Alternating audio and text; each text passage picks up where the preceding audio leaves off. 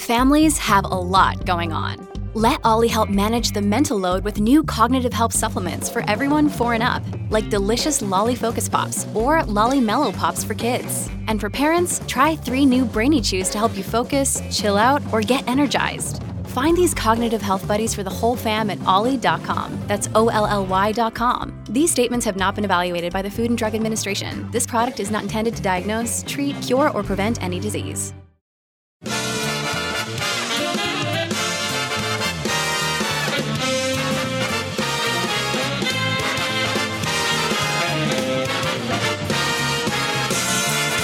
Live from the city that never sleeps. 17 miles from Madison Square Garden, New York City. It's America at Night with Rich Valdez, America's favorite late night talk program, featuring interesting guests from around the world and calls from across America. And now, here is your host, Rich Valdez.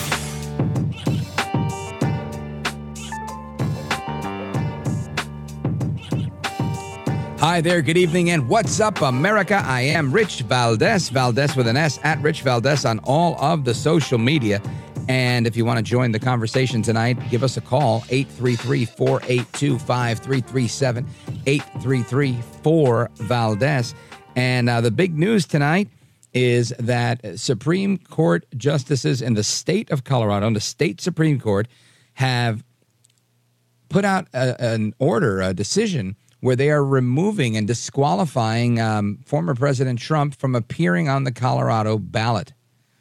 Uh, Trump says he's going to appeal this to the Supreme Court, and he should. And it, this is an interesting thing, right?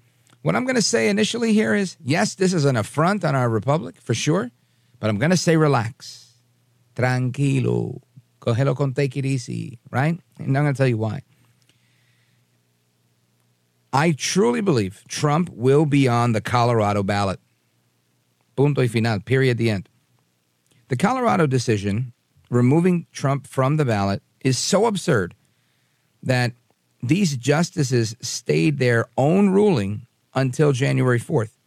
And if Trump appeals all of this to the state Supreme Court or SCOTUS, uh, the U.S. Supreme Court, which he's obviously going to do because he already said he's going to, his name will continue to appear on the ballot unless the Supreme Court of the United States rules otherwise.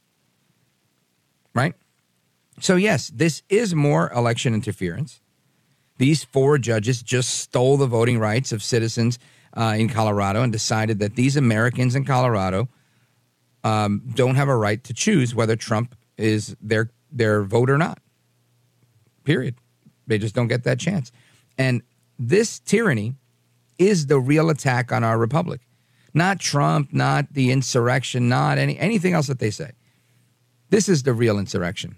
It really is. Being held responsible for a crime, which they're calling insurrection, which he was never charged for and he was never convicted of. How about that? Right? And then you go back and you look at the text of, of this um, of this ruling. And I got to zoom in here a little bit. I'm getting this off of Greg Price's Twitter.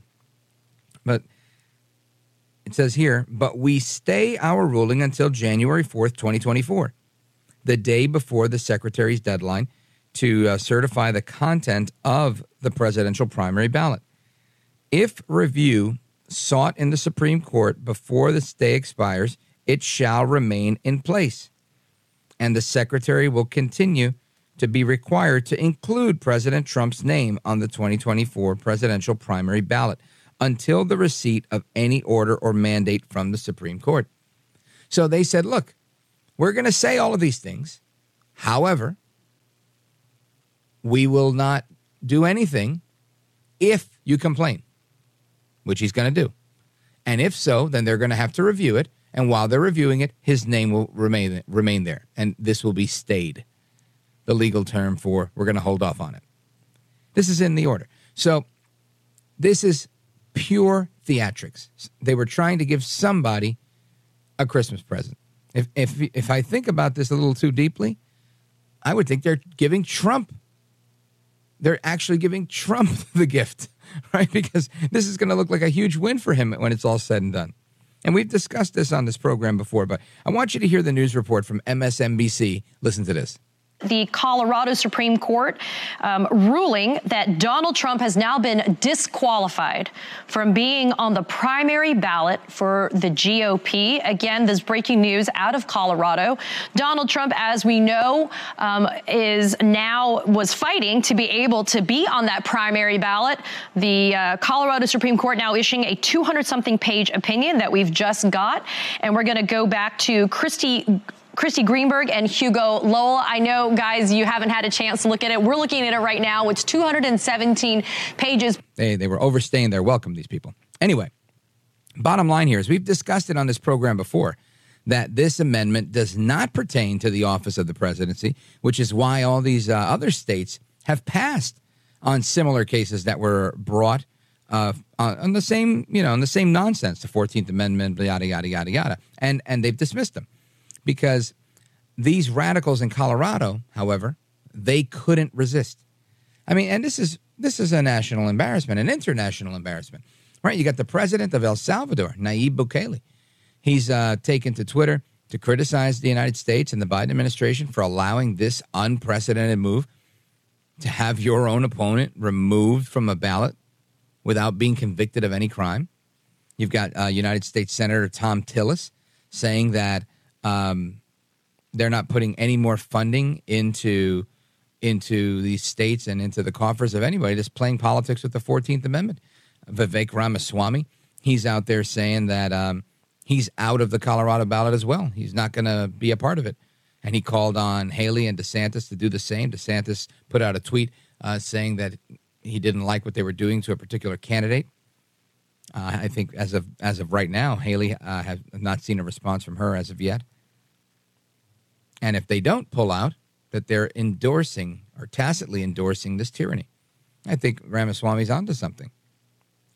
Now, we have a little bit of reaction from President Trump. And as you can imagine, he's not happy, but I'm sure optimistic. Listen to this.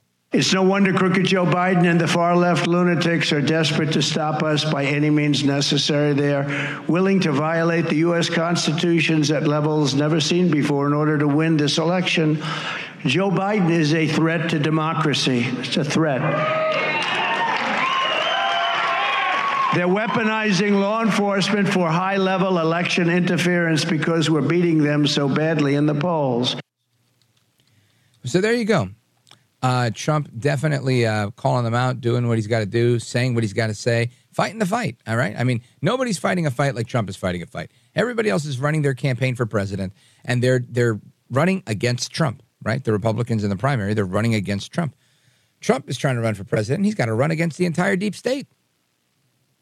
I mean, it's just absolutely crazy. But the Colorado Supreme Court made this move because of a case that was brought um, by these um, Soros backed legal groups. They're all over the place. We heard about one last night, the way they went after uh, Brandon Straka. We're seeing this one now where the, they were going after uh, Trump to get him kicked off the ballot. And and this could just be to make their donors happy to say, "Hey, look, we won before we lost." But there's um, this is stuff you got to keep your eye on, right? Because it's it's just crazy. These these nonprofits, they're out there, and um, they're being funded by the Open Society Foundation, which is George Soros' large uh, organization, and they're trying to ban Trump from running for president uh, however they can, right? By crook or by by hook or by crook, as they say. Anyway, uh, one of the groups is called Citizens for Responsibility and Ethics in Washington, or better known as CREW, C R E W, and um, another one called Free Speech for People. And these groups are seeking to use the 14th Amendment of the U.S. Constitution to stop Trump from making a second run at the White House. I mean, it's absolutely crazy. Insteading the instead of um, excuse me of letting you, me, and everybody else in America, we the people, making their decision at a ballot box. We've already discussed that this Fourteenth Amendment um, clause here. This doesn't apply. It just doesn't apply to the office of the presidency. What more we have to do, I don't know. But it's clear these guys are coming after Trump And whether it's the deep state, the deep state parading around as legal organizations funded by Soros, the deep state parading around as the CIA or anybody else, it's still the deep state, the administrative state, the establishment, right? This uh, permanent underbelly of Washington. Whatever you want to call it, they're there. And they don't like El Trompito, and they don't like him because he really represents we the people, in my opinion. So we're going to talk about the deep state. We're going to talk about the CIA and all the crazy stuff that they're up to uh, as well as the rest of our topics tonight. So I want you to stick around. 833 482 5337 is the phone number. 833 4 Valdez. This is America at Night with Rich Valdez.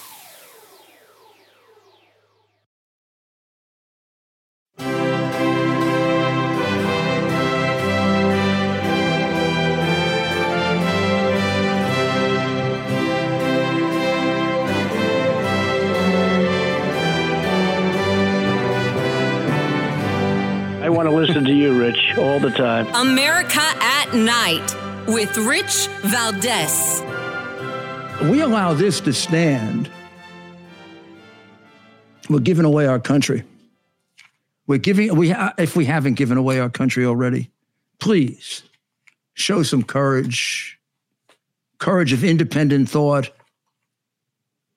Courage to stand up to these bullies that is um, Mayor Giuliani, America's Mayor Rudy Giuliani, uh, former attorney to President Trump, and giving his thoughts and his reaction to President Trump getting thrown off the ballot in Colorado by the Colorado State Supreme Court, saying even though he hasn't been convicted of a crime, even though he's never been even charged with the crime of insurrection, they're going to decide that they are going to remove him from this uh, ballot, uh, the primary ballot, and if he appeals and makes a, a complaint to the Supreme Court, then they will stay their ruling and leave him on the ballot. I mean, the whole thing is pure politics, and it's designed, um, in my opinion, just to grab some headlines and to try to slow things down so that they can have a news cycle going into Christmas or into the new year where they can say, oh, look, you know, but Trump was thrown off the ballot, and maybe to inspire other jurisdictions, other states to say, all right, we're going to do the same.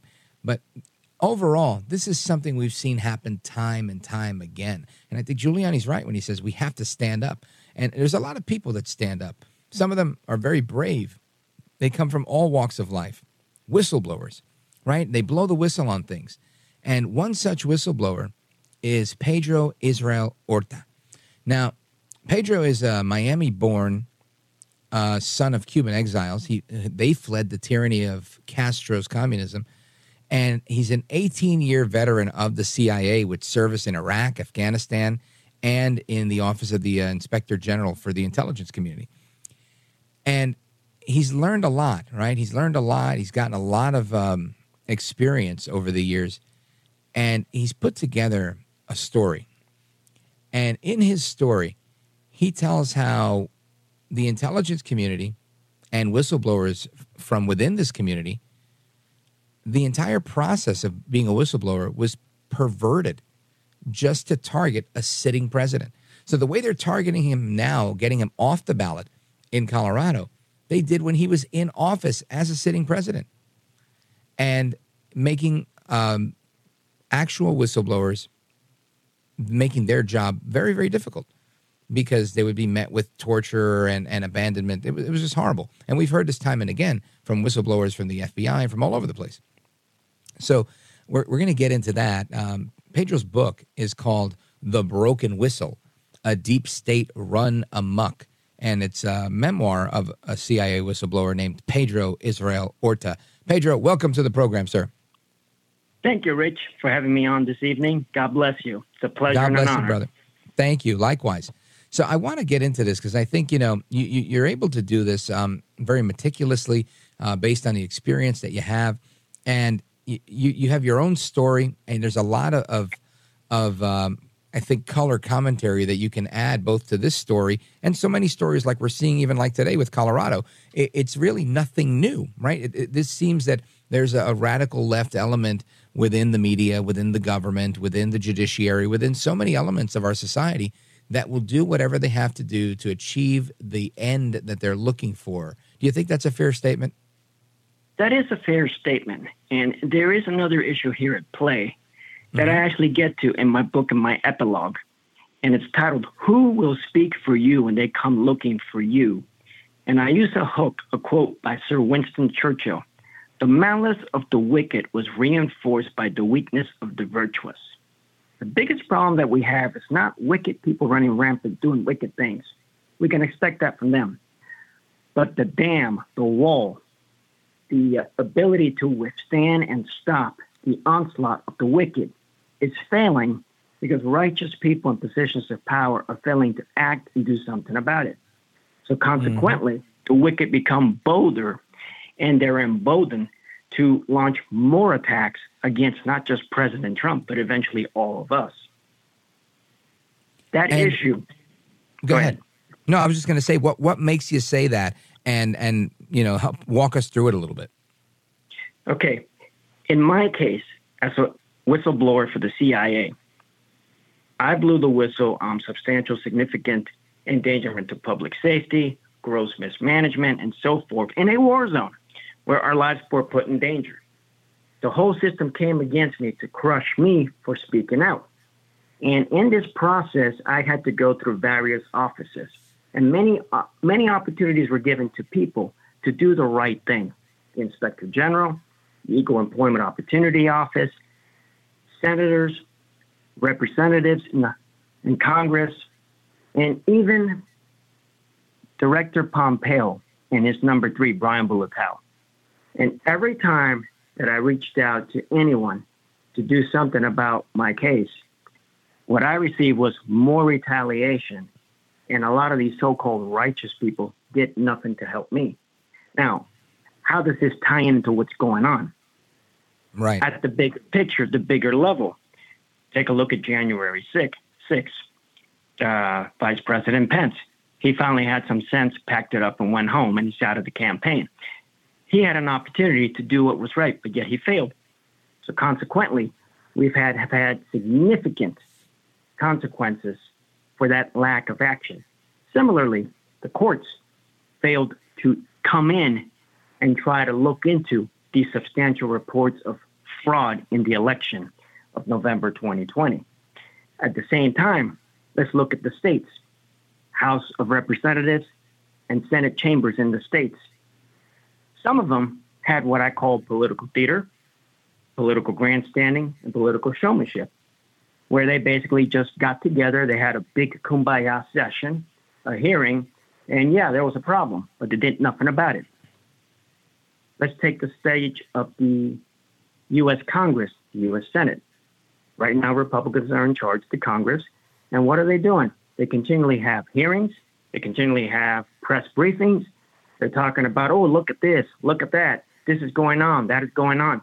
But yet, they just passed the National Defense Authorization Act, in which they basically reauthorized the FISA 702 authorities, which grants basically the FBI, the CIA, the intelligence community to con- continue to conduct basically signals intelligence that could capture American communication, and they could abuse those powers like they did with General Flynn when he was oh, unmasked yeah. and he was targeted. So at the same time, while they do all this talking and all this showmanship and all this theater, they do absolutely nothing to stop the wicked forces within the government, whether political appointees or career bureaucrats, to abuse their powers to continue to target President Trump, President Trump supporters, right. or anyone on the right or any conservatives or so forth. Israel, I want to pause you right there, real quick, because we're going to take a quick break. We're going to come right back with Pedro Israel Orta. He's a CIA whistleblower, spent 18 years with the CIA, and he's got a brand new book, The Broken Whistle. Uh, a deep state run amok. You can pre order that uh, as soon as that's available. Folks, we're coming right back with Pedro and the rest of our conversation. Of course, if you want to join us, it's 833 482 5337. 8334 Valdez. Don't go anywhere. It's Pedro, Israel Orta, and me, Rich Valdez. Afford Anything talks about how to avoid common pitfalls, how to refine your mental models, and how to think about how to think. Paula, while certainly you can mess up on a million dollars a year, it is far less likely than it is on $30,000 a year. Right. I would meet wonderful people that were struggling with a budget that was super tight. It was 100% you need to make more money. Make smarter choices and build a better life. Afford anything, wherever you listen.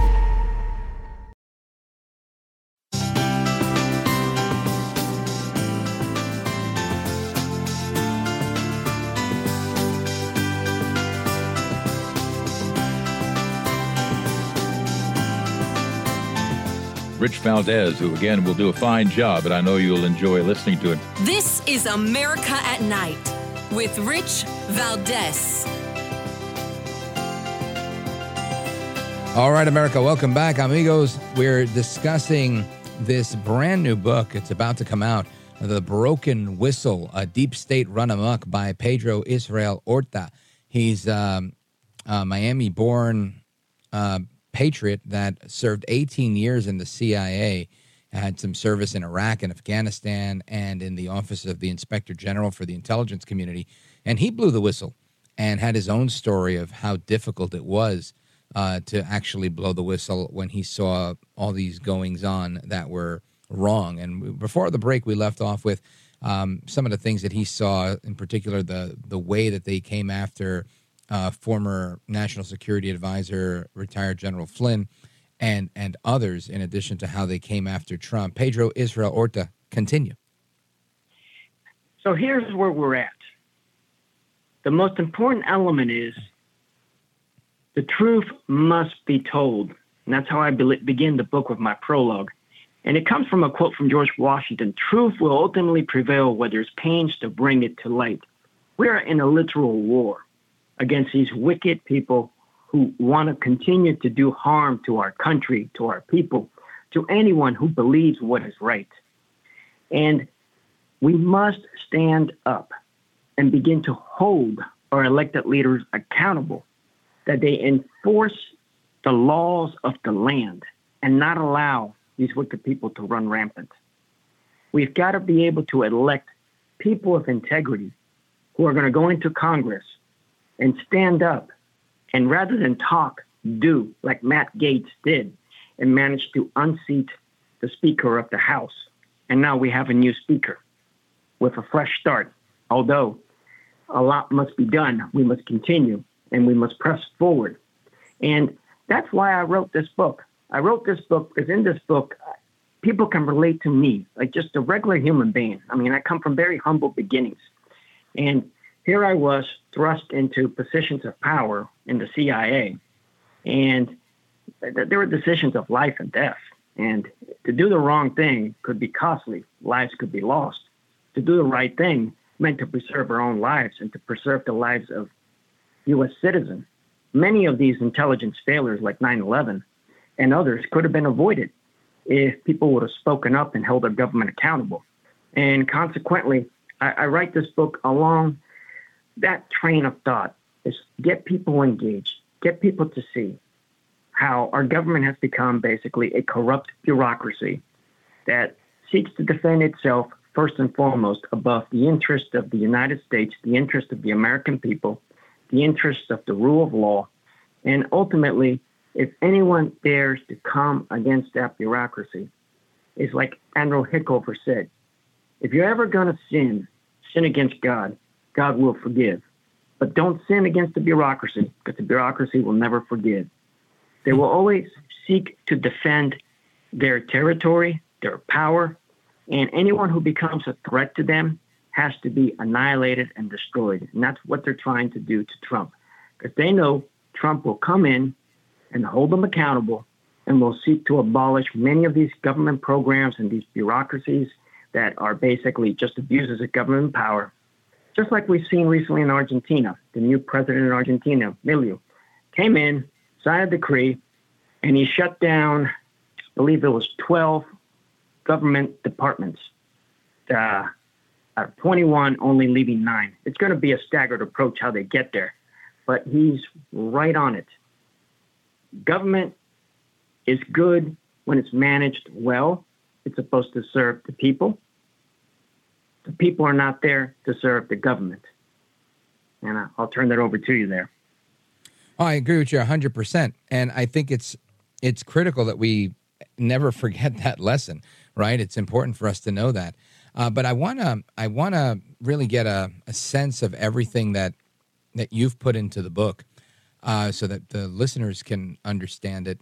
And what I guess walk us through your experience being a whistleblower and and some of um, the challenges that you faced when when you decided to say I'm going to do the right thing. Right? You have identified that we we have a lack of people trying to do the right thing because of fear or pensions or paychecks or whatever.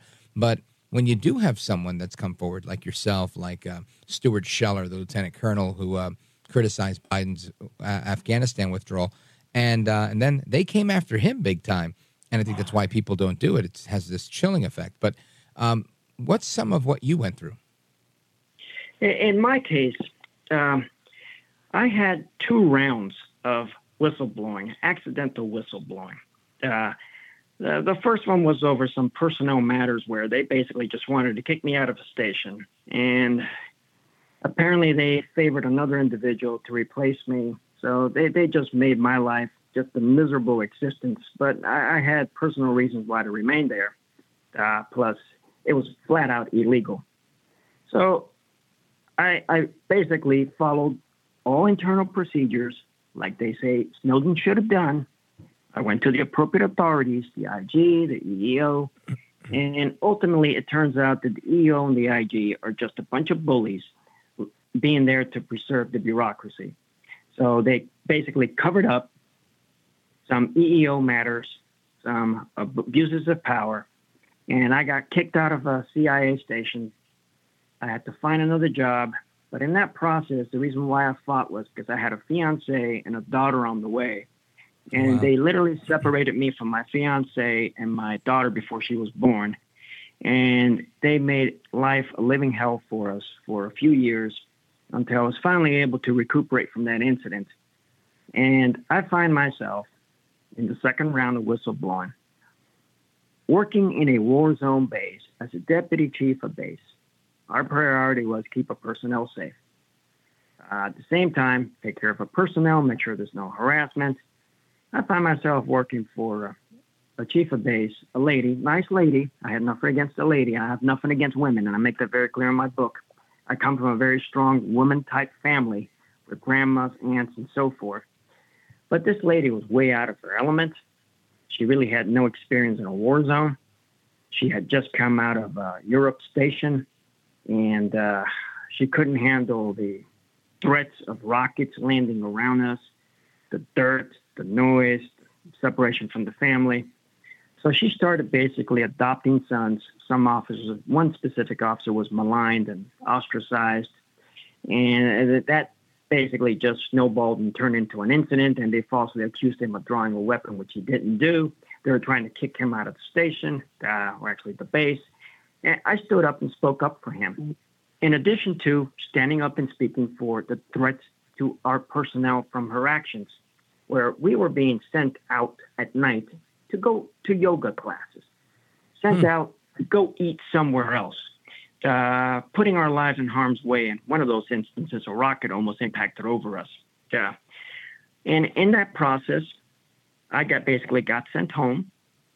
Uh, into a barrage of bullying unimaginable by every conceivable office at the CIA, human resources, EEO, the IGs, my own career component, deny jobs left and right. It, it, there was just all kinds of cover up. EEO not helping me find documents, the IG basically not responding one thing leads to another, and I literally have to run from the CIA and take shelter in uh, another government agency, the Office of Director of National Intelligence, working for the Office of Inspector General. In my time in that office, we do an evaluation to uh, evaluate how the IC, intelligence community elements, are doing in implementing whistleblower reprisal protections. And we find out that although we've got pretty ink on paper. The reality is that they're not enforcing the standards, policies, and procedures. Whistleblowers are being retaliated against. There are no uh, real investigations conducted to give them a fair chance of having a reprisal substantiation. So essentially, you're blowing the whistle. It's like going against an army of Goliaths right. is going to destroy you. And that's what I encountered. And one thing led to another. I'm back at CIA. And the well, before thing you get I know into it- that, I, I want to just I wanted to circle back with a quick question because it was during your time um, when you were, I guess, in exile, right, where you were with the Inspector General uh, office, and um, it, was that when you discovered uh, what was going on with the whole political storm around the Ukraine whistleblower? Uh, that ties into it. All right. Well, I want to pick up on that when we come back from this break. Folks, we're on with Pedro Israel Orta. He's the author of the brand new book that you got to get a couple of copies of. Pre order it. Uh, the Broken Whistle, a deep state run amok. It's a memoir of CIA whistleblower Pedro Israel Orta. Don't go anywhere.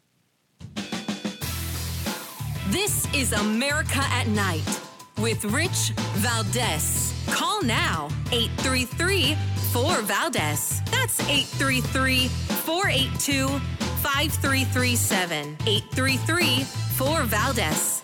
That's Valdez with an S.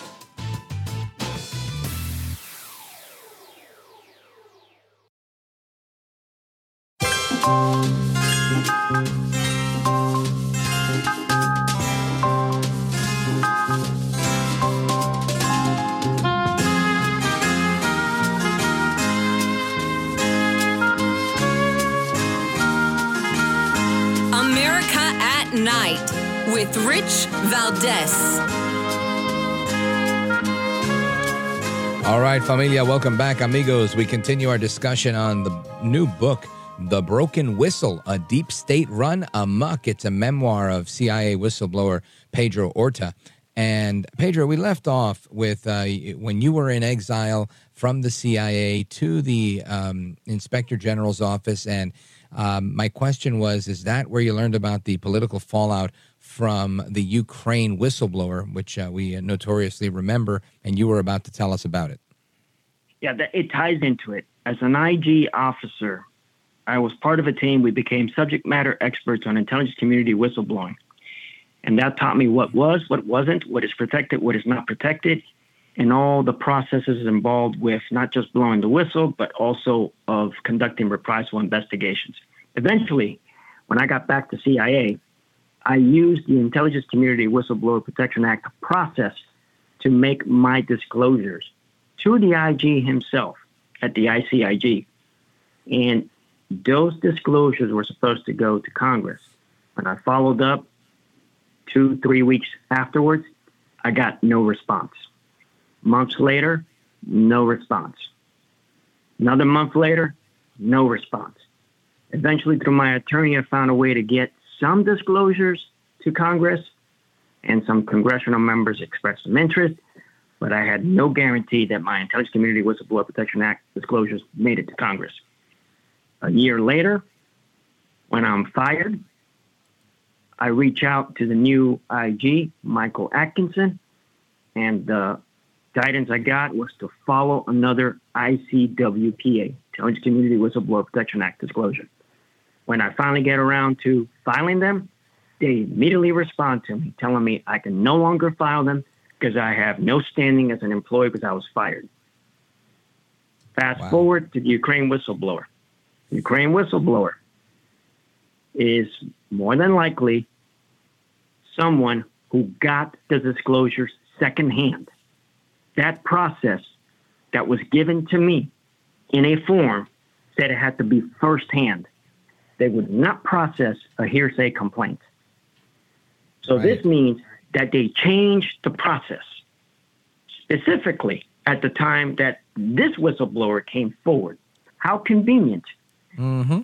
It- It's very evident, very clear when you start looking at all the, the, the indicators that, first of all, as the Department of Justice Office of Legal Counsel ruled, it was not an Intelligence Community Whistleblower Protection Act disclosure.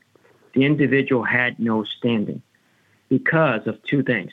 One, It was not related to any intelligence matter under the authorities of the DNI or the IG.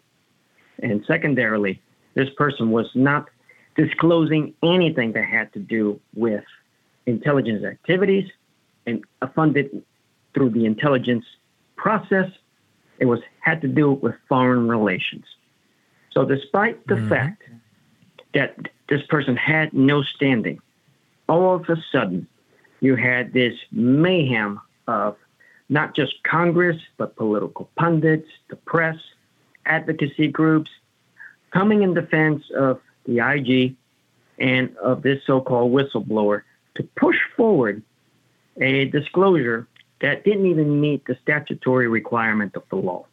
Consequently, that's why I call it weaponized whistleblowing, because that's all it was. They weaponized the process to go after Trump. And the corollary to that, or the comparison, is you look at my case, and I actually talk about other cases in my book. John Reidy, uh, there's John Kiriakou, also uh, certain members that are not well known out there. Uh, Andrew Bakaj is well known given his role in the Ukraine whistleblower, but he actually was a CIA whistleblower as well. And he had a colleague named Jonathan Kaplan. All of us, including there's another one, Daniel P. Meyer, who was in charge of the whistleblowing office for the ICIG. All of us, we blew the whistle.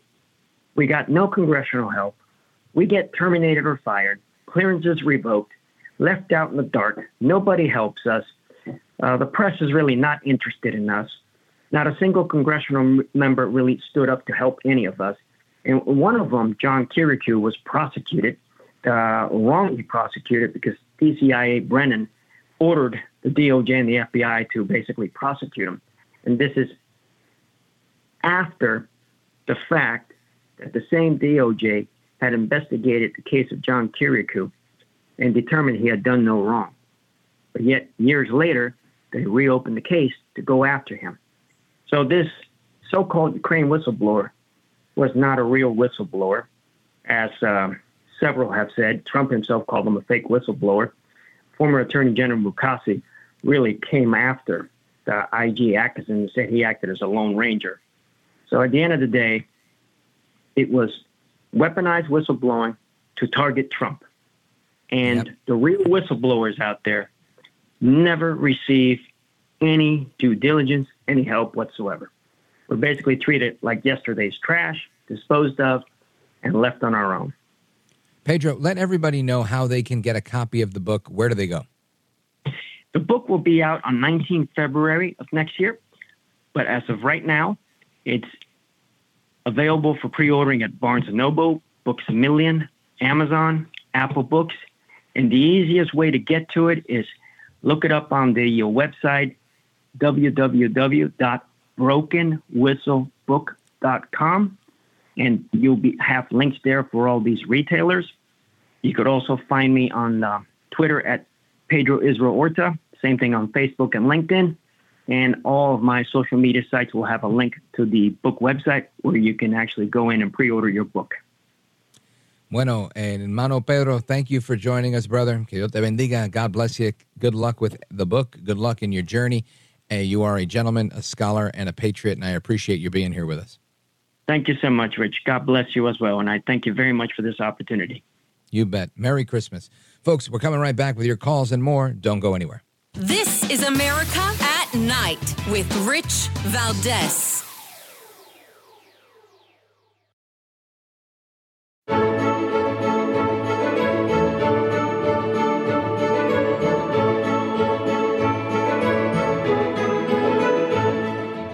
Well, Mr. Valdez, you have one of the greatest shows that radio's ever had. America at Night with Rich Valdez.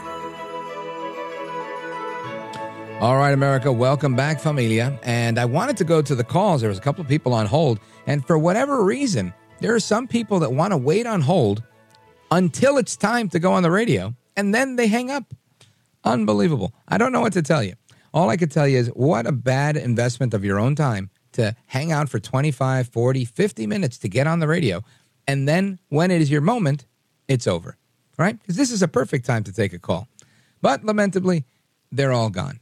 And of course, this makes me very upset. And you know why? Because it's my favorite thing in the world to talk into this microphone and to have someone talk back at me. I don't care what you say. That's why I always say if you disagree, you move to the front of the list because I want to talk to people. This is a fantastic medium. Um, I get to talk to lots of people, but I don't really get to talk to lots of people, right? I, I want to have conversations with lots of people. So um, I hope everything's all right and that you didn't jump off the phone, whoever the people that were holding, uh, for whatever reason, like an emergency. But I was hoping to talk to you. Now I probably won't talk to you till midnight. But either way, give us a call if you know the number. If you don't, oh well, you're going to figure it out. Listen to the liners. All right, I'll be in a better mood when we come back. Don't go anywhere, folks. It's Rich Valdez, hour number two, coming up straight ahead.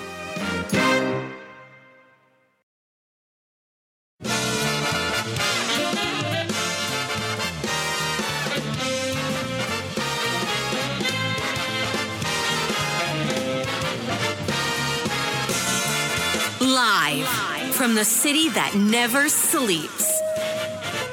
17 miles from Madison Square Garden, New York City. It's America at Night with Rich Valdez. America's favorite late night talk program featuring interesting guests from around the world and calls from across America. And now, here is your host, Rich Valdez.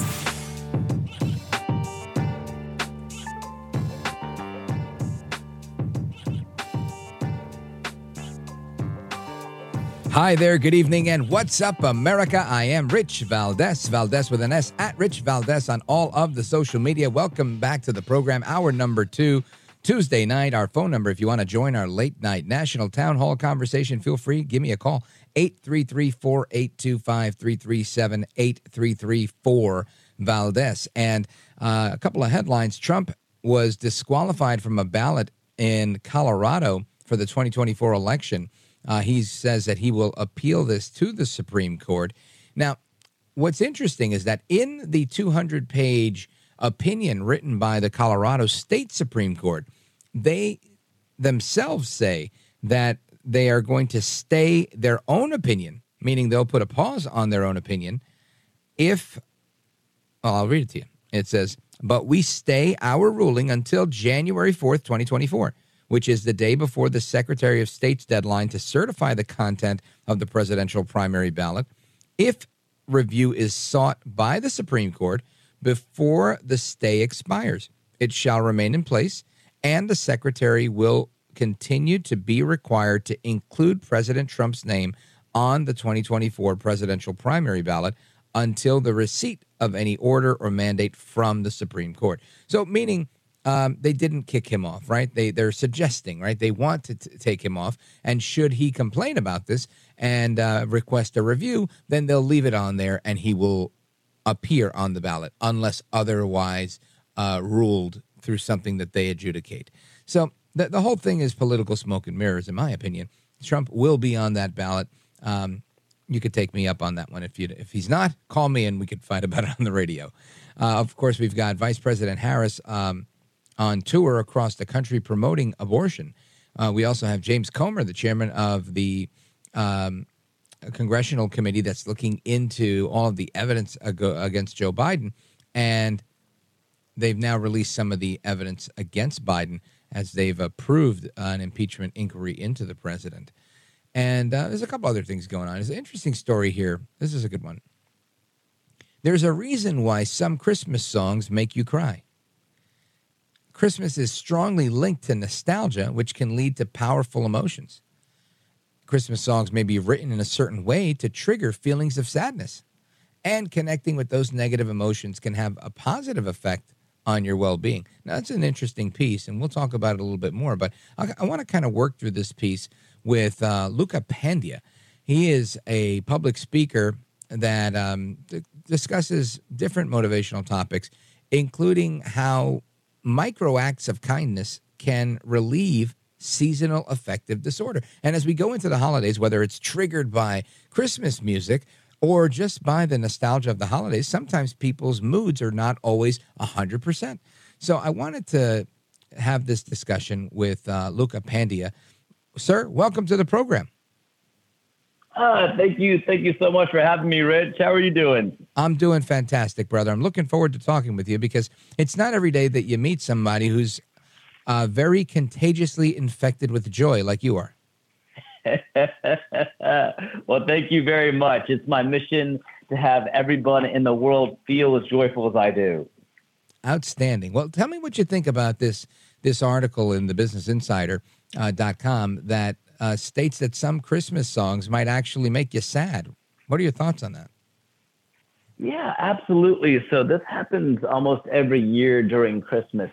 Um, there's a lot of emotions that are just going on in general. People are overwhelmed with lots of things to do, lots of planning, lots of emotions, uh, even kind of worry about finances and uh, just even be overwhelmed with being a little lonely. And so as we're going through life with all this overwhelmness and busy, busy, busy, a lot of times we don't have time to actually process our emotions, whether they're current emotions or emotions from the past.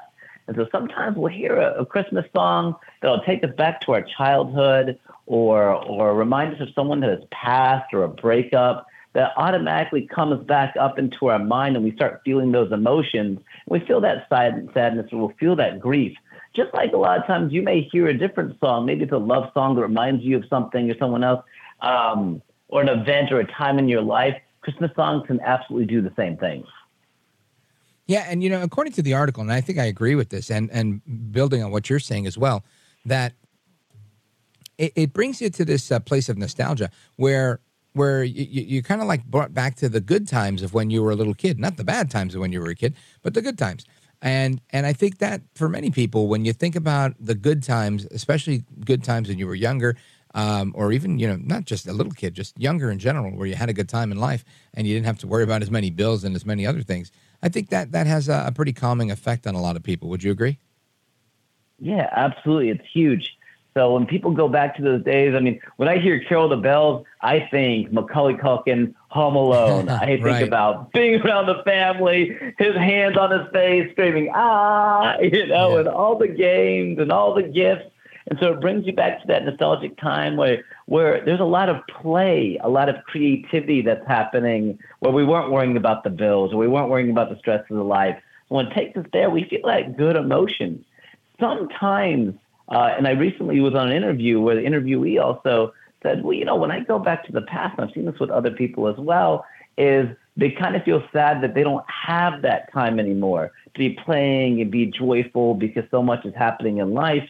When I always coach people on, I was like, you can bring that into your everyday. Remember what you enjoyed as a kid and loved doing as a kid, and see how you can bring that into your adult life. Do it with other people, do it with kids that you may have. Um, but that's the beauty of the Christmas music and the Christmas times is you see joy being written everywhere. It's like, yeah, this is the time to be joyful. Outstanding. Uh, look, I want you to hang on for a second. We're going to come right back. I want to I want to find out why, uh, because you know, for for so many people, um, a lot of people start off the morning, they have a cup of coffee, and many people they say, you know, today's going to be a great day. Other people, you know, they step off on the wrong foot every day, and they're like, "Ah, rah, rah, rah, rah, rah, rah," right, and they're already grumbling. Uh, but I'd love to know the story of you know whether you were just born this way, uh, focused on joy, or whether you went through an experience that brought you closer to joy. So I want you to share that with the audience when we come back, and I'm going to give them the phone number in case they want to ask you a question. The phone number is 833-482-5337, 833-4 Valdez. This is America at Night with Rich Valdez. Call now 833 4 Valdez. That's 833 482 5337. 833 4 Valdez. That's Valdez with an S.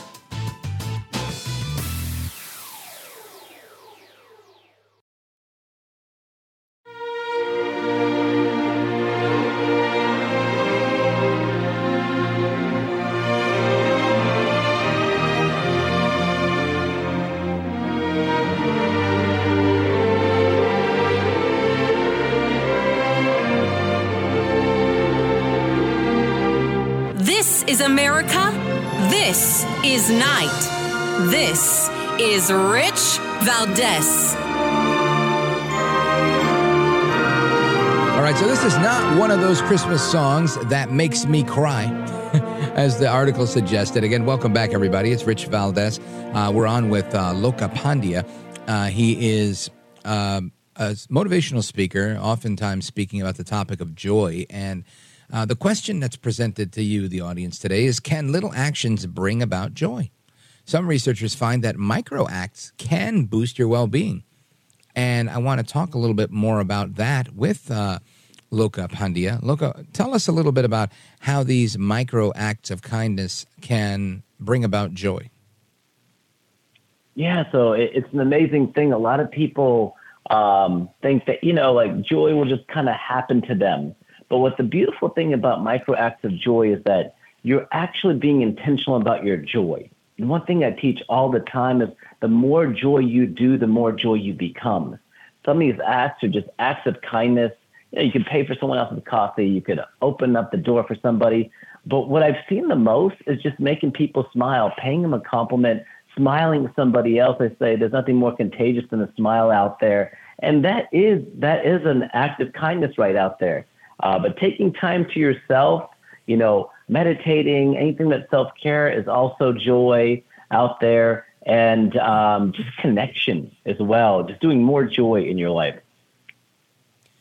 Now, tell us a little bit about how you got into the joy hustling business, right? Because I don't think, I think everybody wants to be happy, but not everybody understands the whole difference between happiness and joy, and and not everybody really um, makes it uh, an intentional part of their day to focus on joy. How did it happen for you? So, uh, like almost anybody out there, everyone has their own story. When I was 13 years old, uh, I woke up bright eyed. I went to school that day. But when I got done with school, I didn't end up going home like they normally do. Um, I ended up going with a family friend, going to where I thought I was going to my father, but I ended up at the hospital, only to find that my mother had passed away and they told me it was from a heart condition. But a year later, I found out that it was actually suicide. Oh, and wow. so I still remember that moment where where I was so heartbroken because in my mind at that time as a little boy, I was like, yeah, you did die of a heart condition. You died of a sad heart. And mm. so from that moment on, I didn't want anyone ever to feel the way she did ever again. And so I went on this journey out there um, to make people happy, but in the midst of myself, I, I lost myself. And so I went on this healing journey where I went to retreats all over the world, spoke to coaches and gurus, finding true healing from that trauma. But in the middle of that uh, that healing, I found joy, and I found the formula to joy to how not only to experience joy, but to be a joyful person.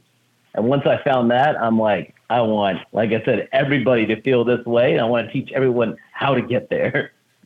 Well, um, what's the secret? How do you focus on on that? Uh, what's the the secret sauce? So, so the main thing, and you kind of touched upon it earlier, is being intentional about your joy every single day. And the most simplest way to put it is that is it's a two prong approach you know, as children, we're out there, we're having fun, we're being in our joy, we're playing. Life hasn't happened to us yet.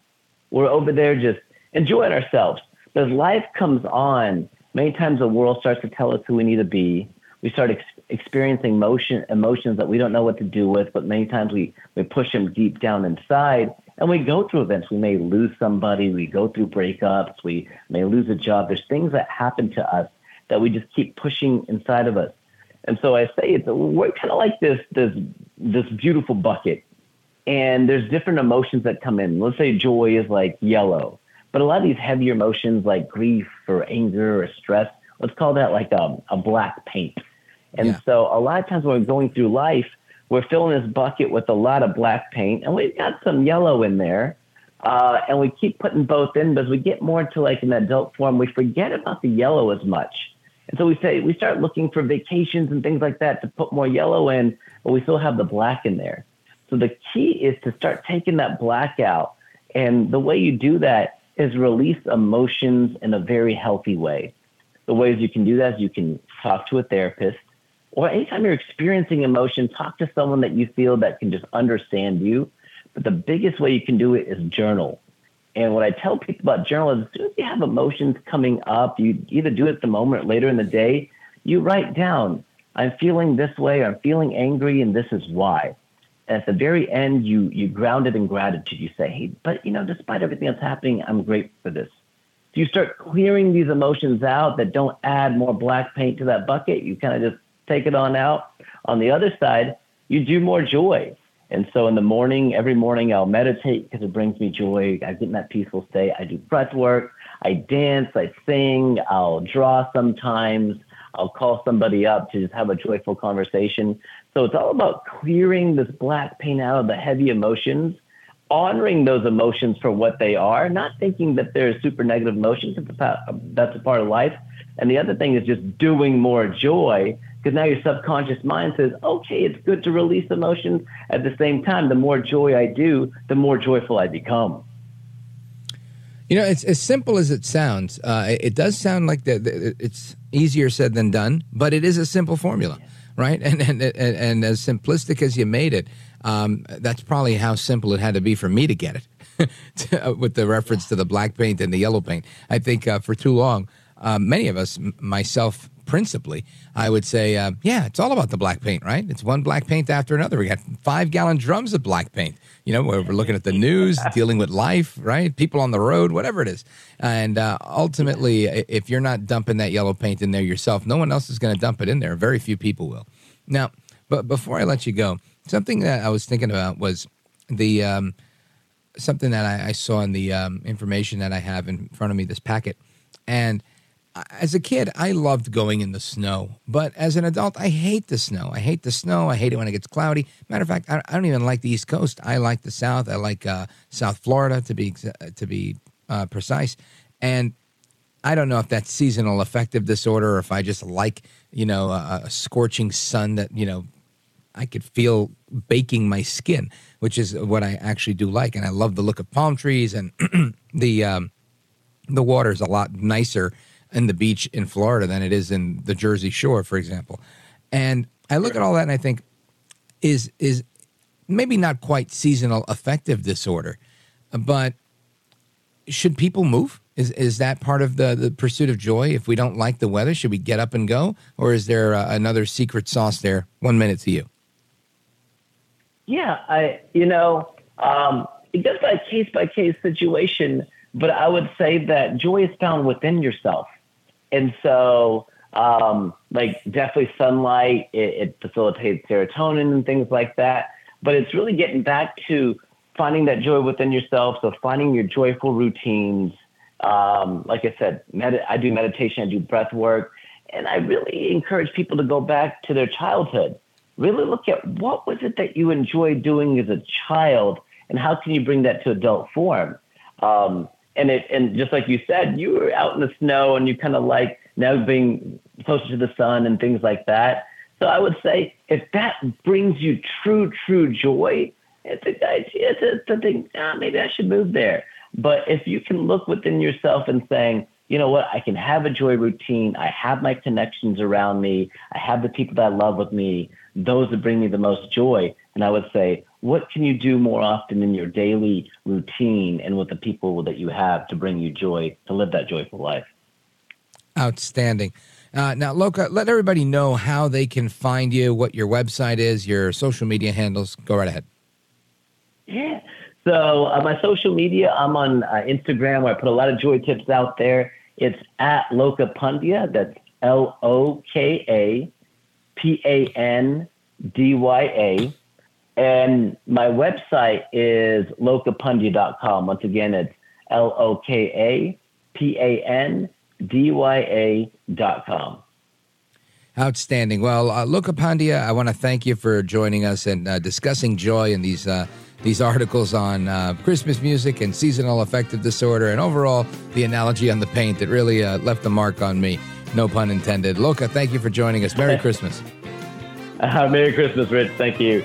You got it, brother. All right, folks, we continue our conversation on the environment, on energy, on the Biden administration, and more coming up straight ahead. Don't go anywhere. 833 482 5337 is the number. Open Phone America starting at the top of the next hour. Don't go anywhere.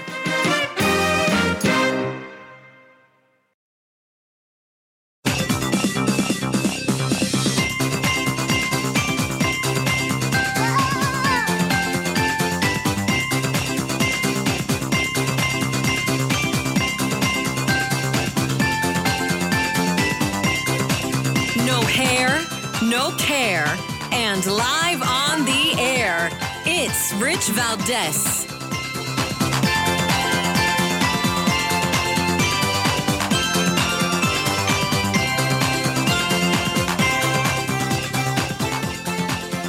All right, America, welcome back, amigos. We continue our discussion.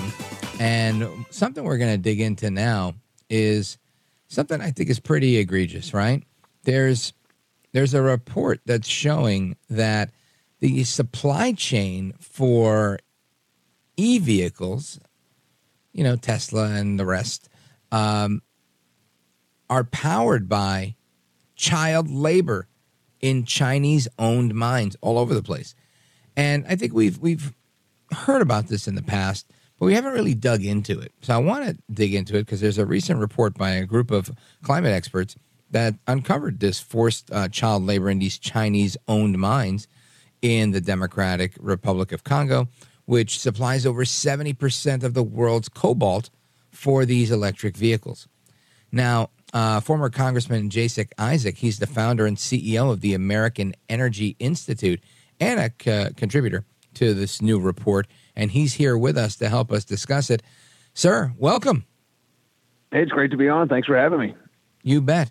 So, what, what, um, I guess, what role did you and your organization play in putting this um, report together, and why'd you decide to do it?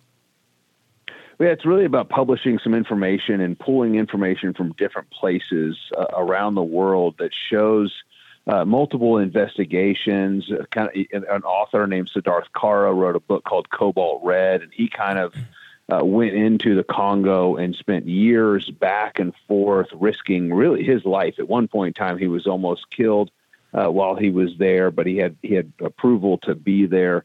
Uh, but he's probably the one that's done the most extensive documentation of what's going on. And there's approximately forty thousand kids between the ages of four and 13 working in these cobalt mines in the Congo. To give you an idea, 40,000 is how many people work in the oil and gas industry in Texas, the energy capital of the world, the, one of the largest producers of oil and gas in the world. 40,000 people work in this industry, something that's an industry that's keeping the lights on right now. Batteries aren't doing it.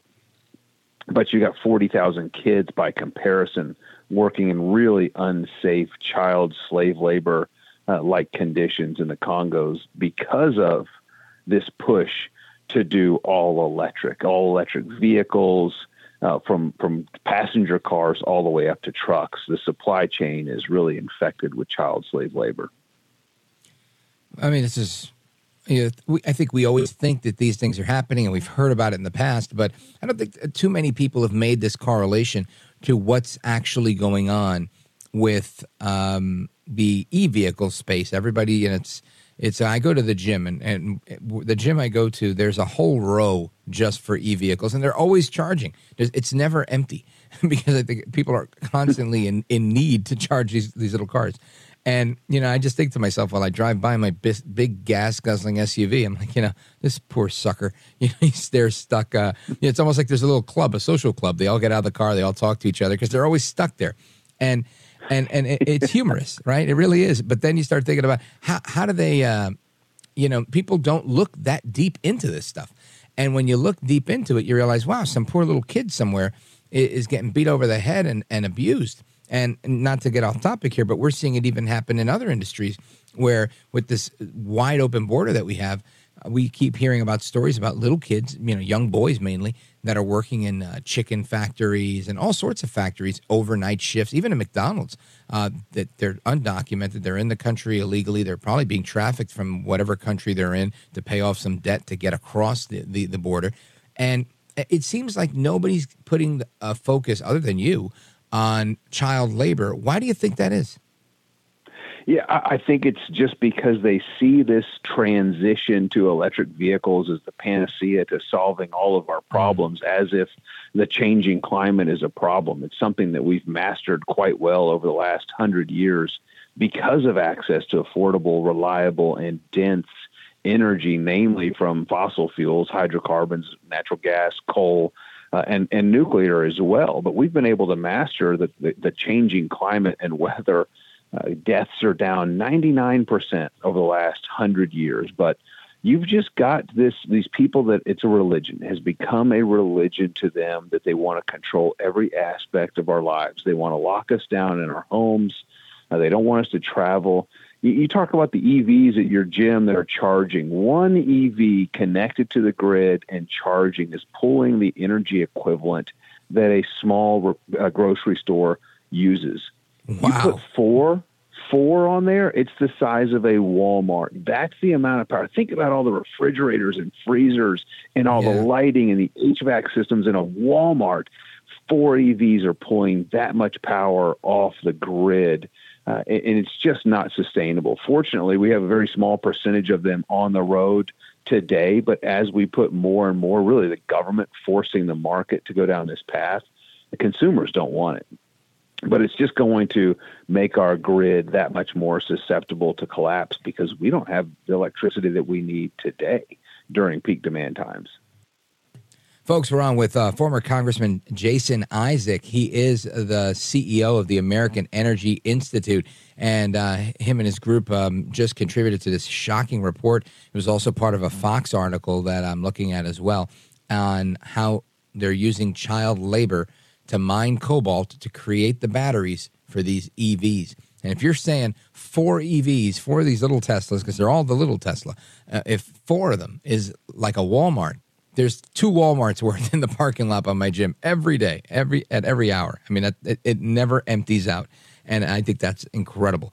Folks, stick around. We're going to come right back and continue this conversation uh, with Jason Isaac straight ahead. This is America Night with Rich Valdez.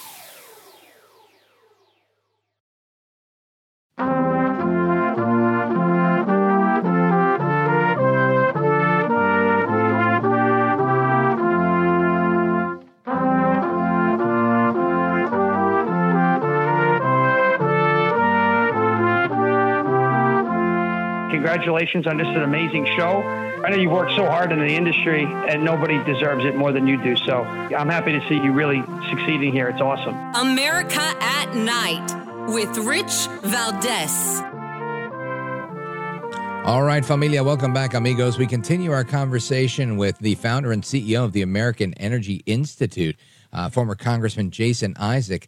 And we've been discussing a report that his organization uh, was a part of in putting out where they uh, blew the lid off of this forced child labor at these Chinese owned mines in the Democratic Republic of Congo, which happens to supply over 70% of the world's cobalt for electric vehicles. Um, but, but, there's more, right? There's a lot more going on because this is just uh, one spoke in the wheel of, of everything that they're doing, whether it's ESG, um, whether it's the the idea that we're pushing electric vehicles not just so that they can make money off of uh, batteries, but I think there's a, a more sinister approach to it uh, that was kind of highlighted in um, that new movie that Barack Obama was the uh, advisor on, where they stopped all the electric cars and you know caused pileups and all sorts of crazy stuff that isn't really outside of the realm of one's imagination anymore. It's not very Orwellian. It's actually coming to fruition. At least that's my thought. Uh, Jason Isaac, what say you? Yeah, I, I, completely agree. This whole you know supposed energy transition is really just a transition of power away from us into China you look at who's been funding the operations and funding the campaigns. I think uh, Congress had some reports that came out this week or last week. We've documented the report about these nonprofits getting funding from Chinese donors uh, and organizations to drive this agenda, to drive this narrative, to get us off of affordable, reliable energy and, on to you know this wind and solar, this intermittent parasite to our grids, wind and solar, uh, which isn't dependable. We found this out in Texas in February 2021. Hundreds of people lost their lives because our grid has become too dependent on uh, this variable, unreliable source of generation. and people think that batteries are the answers. Oh, we'll just we'll when the wind's blowing, we'll charge up batteries. entire installed battery capacity in the U.S. would keep the lights on for two minutes in the U.S. Uh, and that, that's not powering manufacturing. And the last time I checked, winter storms aren't measured in minutes, not even in Texas, where we can see 50 degree swings in one day. Uh, they're measured in days. and it's just incredibly dangerous and detrimental to our economic prosperity to go down uh, this route. And we really need to embrace American energy. We need to produce more of it and get it around the world and lift the rest of the world out of poverty. Uh, and that's that's unfortunately not what the UN's pushing. They're pushing us back into poverty. Let's let's talk about giving a grade to the Biden administration um, based on what they're doing with um, their green agenda. What kind of grade would you give them? An absolute F. I mean, when you, you spend seven and a half billion dollars and just last week opened the first electric vehicle charging facility in London, Ohio. They've spent seven and a half billion dollars and built one electric vehicle charging facility and no one's using it. It, it's Isn't just it, it's, it's that's our money. They're burning our money and wasting our money trying to drive a market. And there are businesses that have their hand out, and that's you know that's the mission of the American Energy Institute is to liberate American energy. And we are a free market institute first and foremost, and then we support American energy primarily oil, gas, coal, and nuclear things that we need more of, things that we produce more responsibly than anywhere on the planet. Um, that that really are the answer to ending poverty around the globe. You look at the poverty in Africa that people suffer from energy poverty and how their lives could be transformed just getting responsibly produced energy like we produce here in the U.S. Absolutely um, troubling, honestly, very troubling. Now, if uh, what's your take on if we're able to replace this current administration and the policies that go with it and go back to something similar to what we had in the previous administration, which I think rolled back a lot of regulation and um, you know believed in a lot of domestic production. Um, how quickly do you think we could get out of the problem we're in with both um, domestic production and and just you know moving away from this uh, transition uh, to to Biden's green plan. Uh, how long would that take? Six months, two years, I, I, I don't years? Even, don't even think you have to have a, a new president sworn in. If the election happens and you're you're going to have a new administration, that's going to send signals to the market, and the market is going to respond even before you see an increase in production. And consumers will start saving money right away. And this is one of the things that I advocate for policies that would actually reduce the cost of energy which would be transformative to the livelihoods of Americans and really people around the world. During the previous administration, the average American family was saving $2,500 a year compared to the prior administration.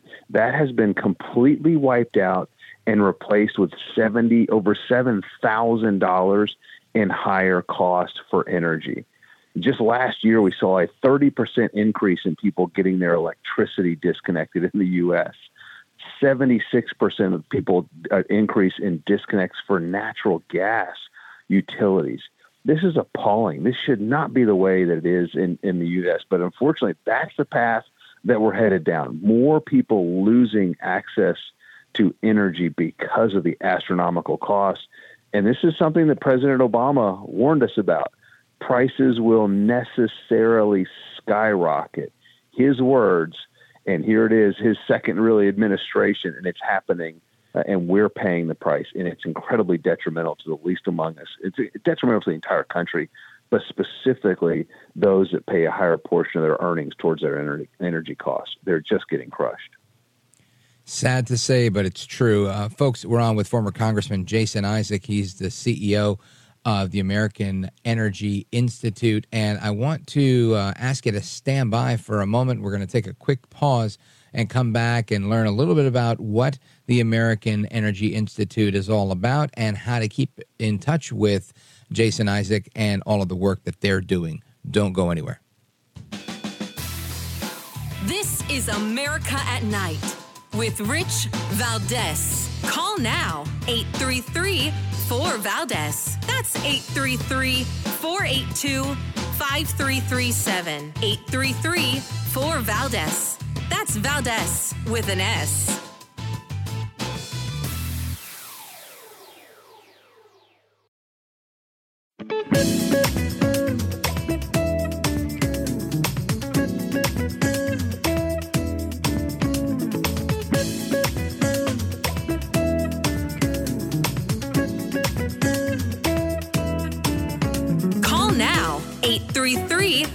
Valdez. That's 833 482 5337. 833 4 Valdez.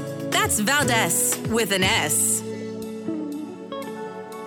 All right, America, welcome back. We continue our conversation with Jason Isaac, founder and CEO of the American Energy Institute.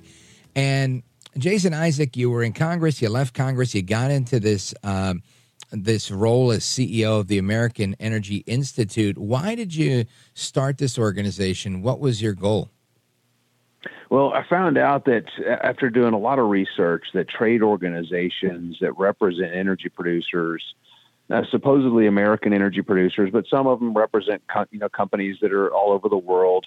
They've all co-opted. They've they've they've all kind of bought into this ESG, this environmental social governance scoring or investing.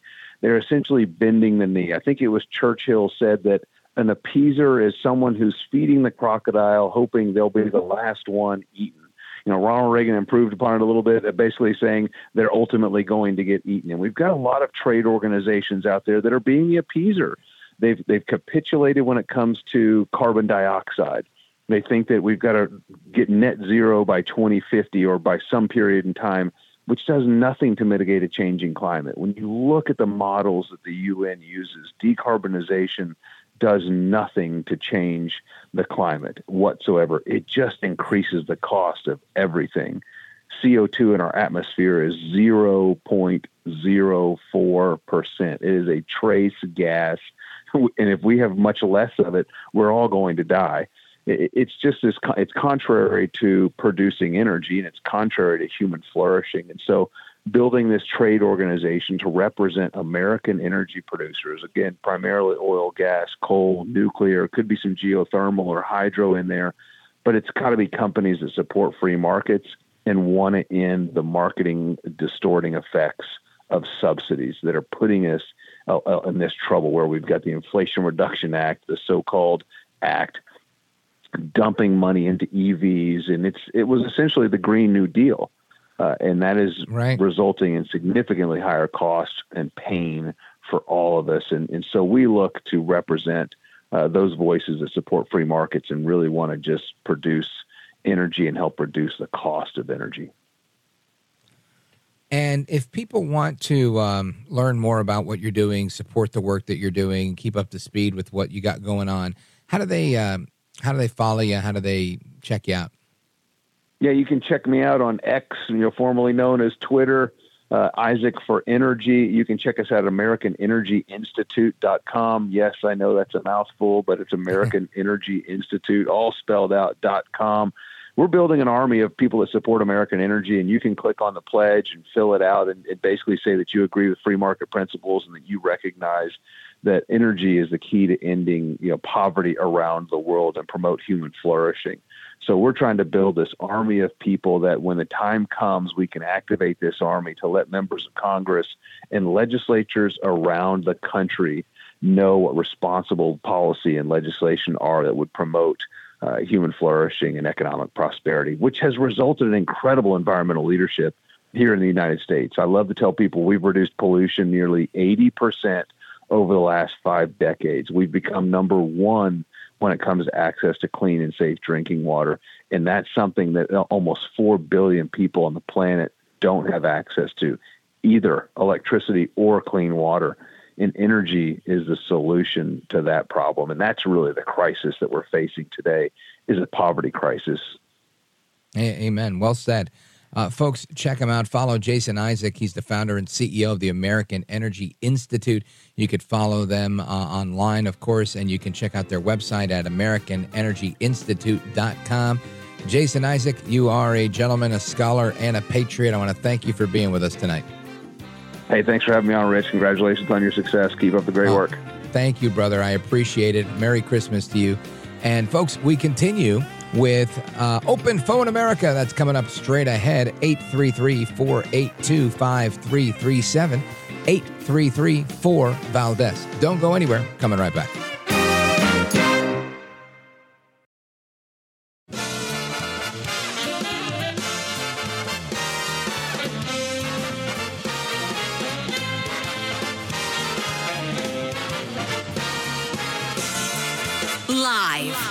The city that never sleeps. 17 miles from Madison Square Garden, New York City. It's America at Night with Rich Valdez, America's favorite late night talk program, featuring interesting guests from around the world and calls from across America. And now, here is your host, Rich Valdez.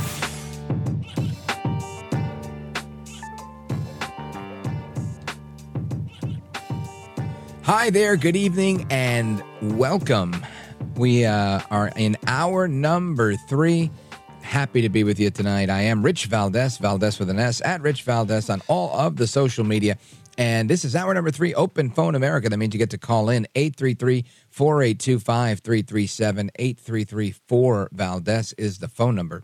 And uh, earlier, we started off the show um, two hours ago with the uh, the big news of the day, I believe, is that the Supreme Court in the state of Colorado uh, kind of unilaterally decided that they were going to usurp the will of the people and not allow folks in Colorado to even vote for who they want for president because they were going to remove former President Trump as a candidate to be considered on the ballot. Now, of course, in this order, uh, they they cite many things. One of the things that they cite is that Trump, um, in in so many ways, they say that he is.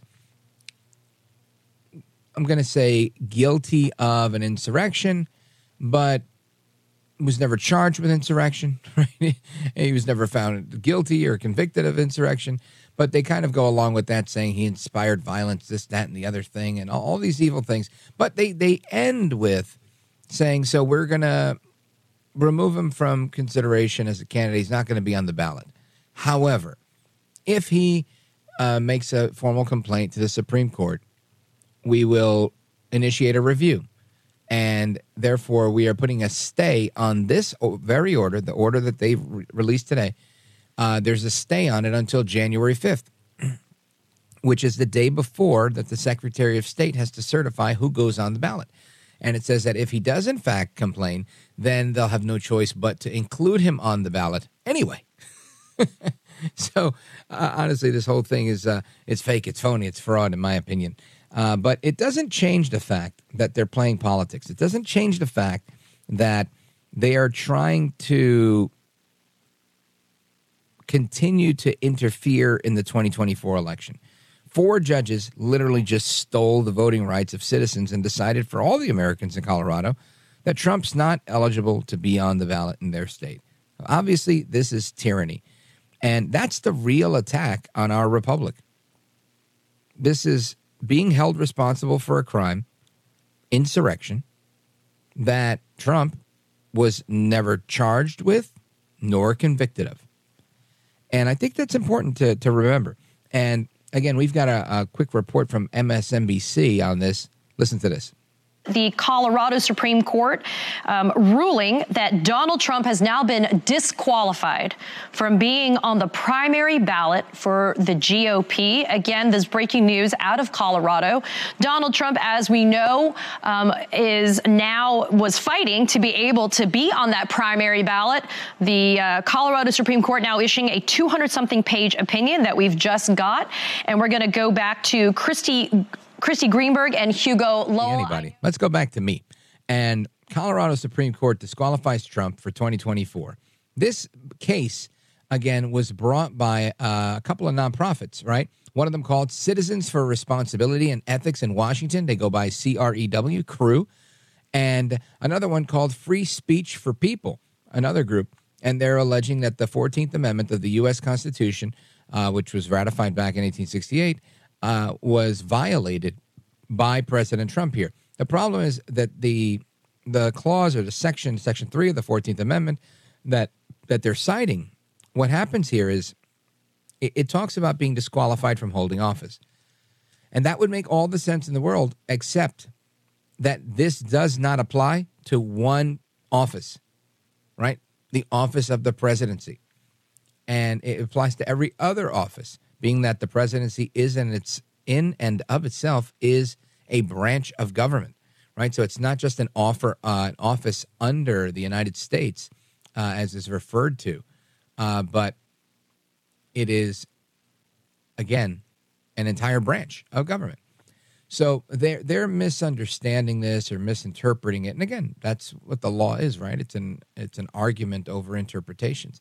However, I think this is um, this is a stretch, and um, they're going to end up having to keep him on the ballot, which is why they had the little fail safe in there anyway, saying that we're putting a stay on our own order just in case he complains. Right? Of course he's going to complain, and he said as much when he was in Waterloo, Iowa earlier today uh, out there campaigning, doing what he's got to do to become president. And here's what Trump had to say.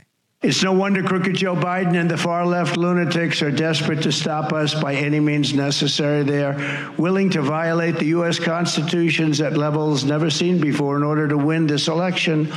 Joe Biden is a threat to democracy. It's a threat. They're weaponizing law enforcement for high level election interference because we're beating them so badly in the polls. So uh, I, I have to agree with him 100%. That's exactly how that went down. And you even got the president of El Salvador, Nayib Bukele. He, um, he took to Twitter to criticize uh, the United States under Biden's leadership uh, for allowing this unprecedented move to have uh, Biden's political opponent, of in this case, Donald Trump, removed from the ballot without being convicted of any crime. That's absolutely crazy. And again, this is why I'm defending Trump the same way I defended George Santos. Same same principle, right? We're going to get rid of this guy without him having his due process, his day in court. Wrong. We shouldn't do that. We shouldn't be treating people as if they're convicted of anything without. Uh, I think it, it's fair. You know, I mean, if I think I would hope that I would say the same thing if it was Joe El Baboso Biden, right? Like, I'm not saying get rid of Biden now without finding him guilty of, uh, you know, I'm, I'm saying go for the impeachment inquiry. Let's have the hearings. Let's bring in the witnesses. Then we can get rid of him. But I'm not saying let's get rid of him today. I'm saying let's start the impeachment today. Right? You have to be fair. Let people have their day in court. Sadly, that isn't happening for El Trompito Donaldus Magnus, the 45th president of these United States. So Colorado is one of those things that we've been talking about all night. Uh, but of course, we have more. We have more. We talked about the importance of joy and managing one's mood as we go into the holidays and how some Christmas songs actually trigger sadness or happiness. Uh, we also talked about how the EV industry, the electric vehicles uh, industry, is using child labor to mine the cobalt at these mines that are all over the world, but they're owned by China. And uh, of course, uh, there was there was plenty more uh, to add to our discussions as well. The phone number 833-4825-337. Taking your calls all night. Don't go anywhere. This is America at Night with Rich Valdez. Call now 833 4 Valdez. That's 833 482 5337. 833 4 Valdez. That's Valdez with an S.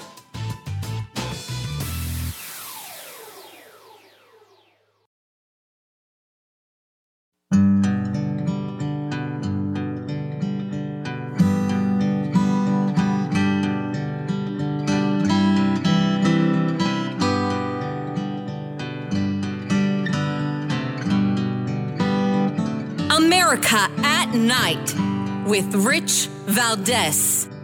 Call now 833 4 Valdez. That's 833 482 5337. 833 4 Valdez.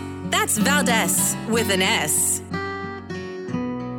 All right, familia, welcome back, amigos. We continue with your calls on Open Phone America, a, time honored tradition here on this program, started by the late Larry King uh, 45 years ago, back in 1978, continued for three decades by the late, great Jim Bohannon, an icon in this business, and of course, continued by you, uh, along with me, this evening with your calls. 8334 Valdez is the phone number. And I wanted to go to, you know, the rule here is if you disagree with me, you get to go in front of everybody else, no matter how long you've been on hold, because we always want to give the dissenters an opportunity to to say what they have to say on this program. And Rich was calling us on one of those Obama phones. You know, the kind that you get when you come across the border and they just give you a free, like, flip phone. Anyway, it wasn't a great connection, and he was on hold. He wanted to congratulate the uh, Chicago Supreme Court for banning Trump. And he was calling, uh, whatever I said, Colorado, forgive me. And lamentably, Rich, my tucayo, tucayo is the word in Spanish for somebody has the same name as you. And my tucayo, Rich, he um, he hung up right before I wanted to go to him. So I wanted to make sure that I acknowledged him and thanked him for his call. And of course, uh, if he fixes his Obama phone and can get back to us, Rich, if you're still listening, we'd love to hear your rationale as to why you want to congratulate the court in uh, Colorado with uh, respect to banning Trump and violating the the will of the people. Right? Who needs four unelected people on a bench in the state supreme court to decide what every member of the voting public in Colorado can decide on their own on election day. That's what elections are all about. People making their choice. Just like this program. Every now and again, someone will say, you know what? I don't like you, Rich. You're very arrogant. You're this, you're that, whatever, whatever you want to say. That's fine. It's probably all true.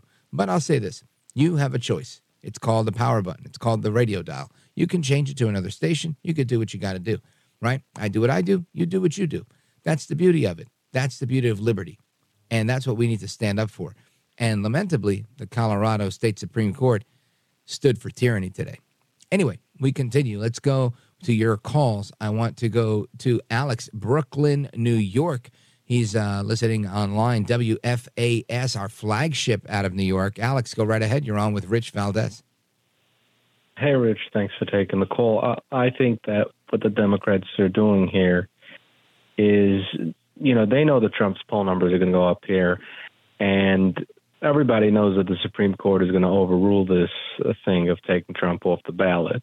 Mm-hmm. And so, if they know that the, the I mean, the, the judge knows that the, the Supreme Court is going to overturn this. So there's there's a reason why they're still gonna they still did this to Trump because uh, I think we're going to see the poll numbers going up even higher, and Trump is still going to be the nominee. But in the yeah. general election, right, that they want Trump to be the nominee, and that's what I think is at play here. It's not that they're you know people they're playing a lot of Republican voters who are saying, "Hey, they're they're showing that Trump is a threat." No, they're showing that Trump is the least a threat. I mean, if he becomes president, then that's the worst for them. But in terms of being able to win the general election, Nikki Haley would do a better job. Eh, eh, pretty much anybody, simply because the Democratic voters hate President Trump so much. And so people, I think, just need to think about the fact that they're doing everything in their power to make him the Republican nominee because whatever they've done so far backfired. His poll numbers have only gone higher and higher and higher and made the likability of him being the nominee, you know, way more. And and the Democrats are are evil, you know, they're not good people and the pol- politicians, but they're not stupid. And they know what they're doing here. Yeah. Well, I don't know. I, if if we pull on that thread, I think there's a lot of support from the establishment. I mean, it's not like the entire the Republican Party is somewhat divided, and the, establishment there, the the the let's call them the Bush wing, they um they're happy to go with uh, Chris Christie or Ron DeSantis or or a lot of people, and they I think they didn't like Ron DeSantis because he sounded too much like Trump. His conservative uh, um, policies were just too conservative and it didn't work out well for them. So I think they decided, all right, we're not going to mess with Ron DeSantis. Um, so it became really a, a, question of, you know, who else do we have? And I think they've made their deal with Nikki Haley. And I think they also think if we're going to go against the, the left, let's play the left's game. If we say we have a woman of color, then hey, we've got a woman of color. Who do you got? You got an old white man, right? So they're trying to play the game that the left plays. I don't know if that works, right? I, I just don't know if it works. I don't think you can um, outsmart them at their own game. So I think ultimately the um, the hate Trump first crowd, if you will, to take a page from Levin's playbook, the this group of people they will they'll do what they can to win. But at the end of the day, they're the Lincoln Project, right? They're MSNBC and CNN contributors. They're they're not the majority. They're not the Trump train, if you will. And it's really, I think, that movement, the Tea Party Patriots, the the, the MAGA movement, uh, the disaffected Democrats that are on board with you know with the opposition. Th- these are the people that are making the difference, that are moving the agenda forward uh, for for Trump, for MAGA, for the Tea Party, and have been for for decades, uh, or at least the last you know couple of decades. So I think uh, while there are some Democrats that will do whatever they can to get Trump elected, I think by and large the the majority of this group. Um, they're really trying to stop Trump. They're really trying to get him disqualified. They're really trying to get the people to sour on him by saying, look, he's been thrown off this many ballots. He's facing, um, you know, he's had two impeachments. He's facing four uh, indictments in court, 91 federal charges, 400 years in jail. Um, you know, how could you vote for such a man like this? And I really think that's part of their um, their their angle here because um, I think if they knew or they felt like, oh, we can absolutely beat Trump, then there there wouldn't be any issues. Um, there wouldn't be any promoting of Gavin Newsom. There wouldn't be uh, any nervousness. There wouldn't be poll after poll saying that Joe Biden is not up to it anymore. Clearly, there's a faction within the Democrats uh, that are saying, no, we don't want to take the risk. We need this to be a guaranteed win. And I don't think they see a guaranteed win in Biden so they're nervous. Anyway, that's my thought on that. Uh, Alex, thank you for the call. I appreciate it. Hope you had a good Hanukkah. And uh, let's see, where do we go from here? I wanted to go. There was somebody that had a good good comment here. There's a lot of good comments here. And uh, let's see, what do we have? That's too short timing. Maybe I, maybe I wait. Well, this one might be Frank Evergreen, Montana, KOFI. Frank, go right ahead. Hi, Rich.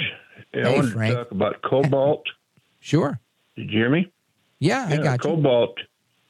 It's found in the Earth's crust, and you're, you're going to find it in places like Iceland with all about volcanic activity, and it's a it's a great alloy um, when used to make like aero for space, uh, for thrusters, for jets, etc. Also in uh, prosthetic uh, arms for uh, for people who've had their injuries and stuff, artificial limbs, and they withstand the heat. Astronauts can use this material, but it's it's found in the same layers of nickel and iron in the Earth's core, and it's uh, you don't always need children to find this in, in old mining tailings and like in South Africa or or South America, but it's it's there. I suppose we can get um, northern Canadians to children to go out there with their with their buckets. Well, I don't think that they're using children because they need to use children. I think they're using children because they work cheaper. It's cheap slave labor, and uh, they don't complain as much. But I think you bring up a good point there. And you know your point about nickel, same thing. Um, you know these batteries, the lithium ion, nickel, cadmium. Uh, they, they, they, these have been the minerals and elements that um, and metals that they've used forever in making rechargeable batteries. I think the the most effective has been cobalt, at least from what I've seen thus far. But you, you never know. I think you're onto something. They're they're going to mine everything they can until there's nothing left, and it's probably going to take a long time to get there. So I don't think that's going to be the end of the world that we've mined all of the cobalt out of the out of the ground. Uh, I think we'll probably see the end of the world a lot sooner if we just leave Joe Biden in office. Anyway, Frank in Evergreen, Montana, KOFI, thanks for the call. Merry Christmas to you, sir. Folks, we come back with your calls and more Open Phone America right here with me, Rich Valdez. Don't go anywhere.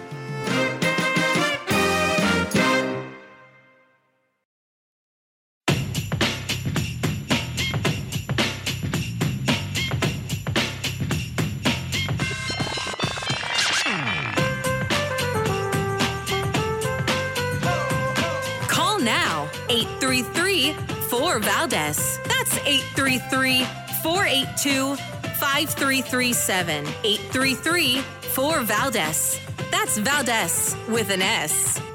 Well, this is one Democrat who believes this is going to hurt Democrats and certainly hurt democracy. Um, you know, Donald Trump has not been convicted of anything, and to kick him off the ballot uh, preemptively is, to me, anti democratic and against the interests of the Democratic Party. Uh, Donald Trump has a lot of negatives, but to throw him off the ballot based on allegations which have not been fully vetted in a court of law with appeals is to me contrary to everything our country stands for.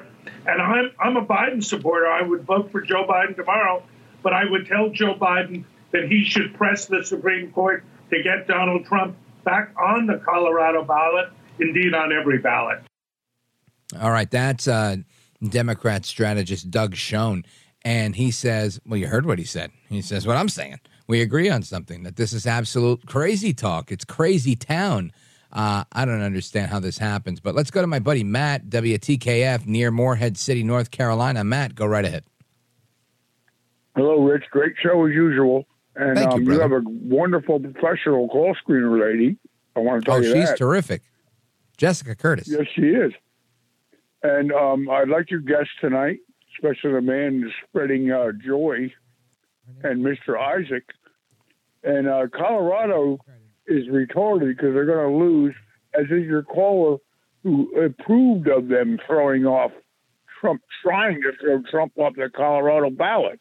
Now, North Carolina tried that, Rich, and they quashed it. I don't know if you knew Yeah. that. Right. No, I didn't. A bunch of states have tried it.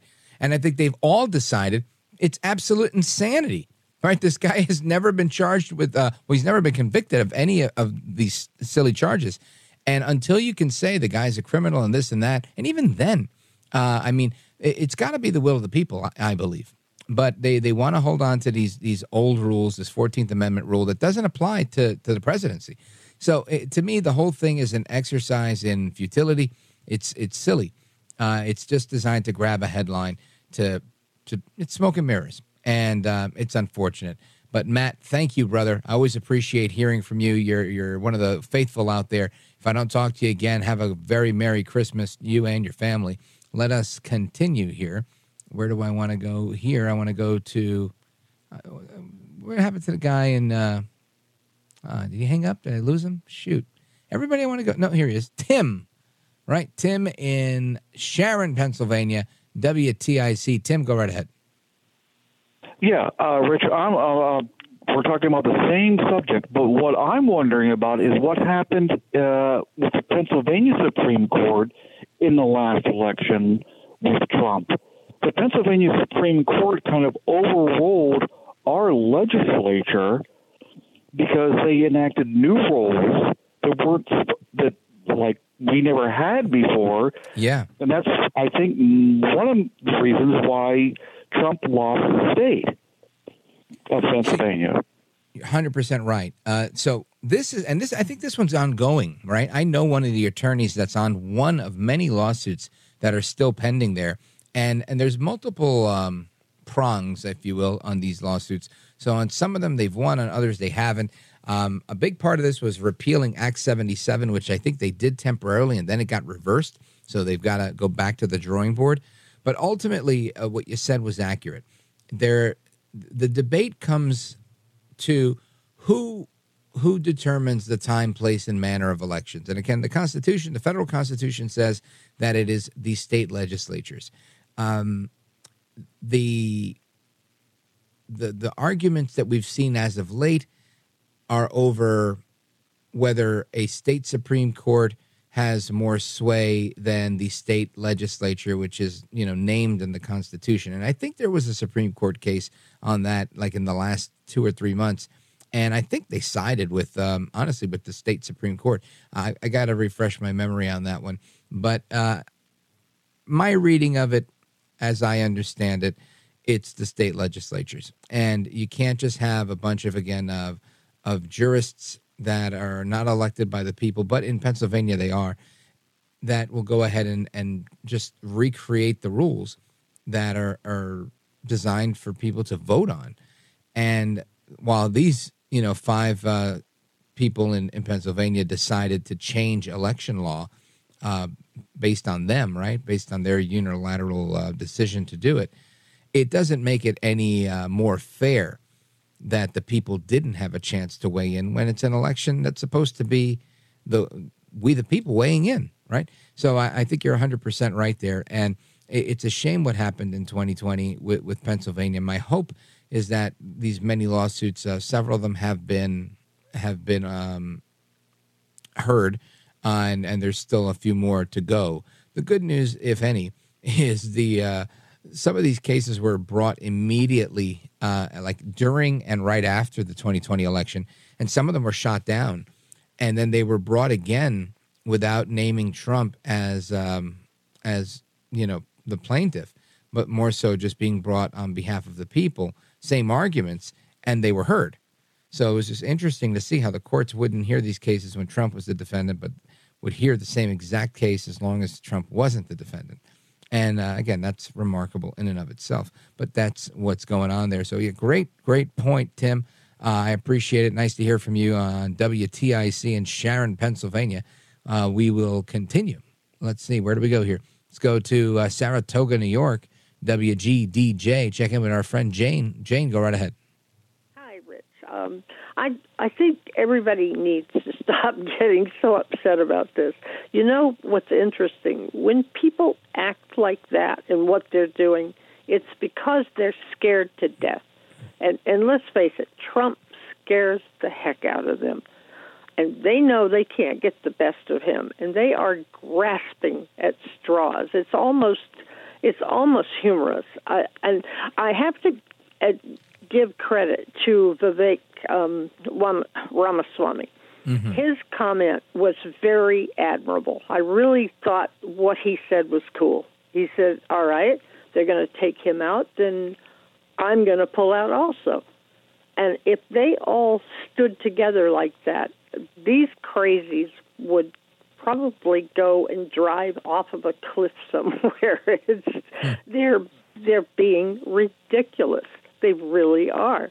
And the harder they fight, the better Trump looks. And that that's true. And you I'm worried about you. You're this time of year can really, really get people down. And um what you have to do. Uh, do you ever keep journals? Do you ever write down your thoughts at the end of the day? Well, I write down my thoughts every day to do the show. but in terms, you know, Joe Biden is a blank, blank, blank. No, uh, I actually I don't. I probably should start journaling. It's part of my um, 2024 resolutions to do a better job at um, self care and you know becoming more one with myself and uh, all of that stuff because I think that's important. But I, I don't worry about myself just yet. I think I'm in pretty good shape. I've been spending a lot more time in the gym, and uh, that's been helpful where I'm not losing my head as much. And and uh, and I haven't been driving as much. I try to drive a little bit less. I've been taking a lot more Ubers. That way, I don't have to deal with people in holiday traffic because that drives me nuts too. But uh, otherwise, yeah, I've got a whole new outlook on life where I'm uh, embracing uncertainty and practicing mindfulness, Jane so that uh, I, I, you know, I, I, pause and I think, and even uh, maybe a, a, second of meditation and breath work before I uh, before I curse somebody out in Spanish, if you will. Because yeah, you know, because at the end of each day, if you just write down a brief thought and you compare it the next day and think, okay, I'm going to do better than this. I'm not going to let this be my day today. Let me see what I can do to be more positive and that that will help you because I know this time of year can be rough. You know what? You know what happened to me? Mm. Uh, my daughter uh, married into a Cherry Hill, New Jersey mafia family, and uh, that's Philly.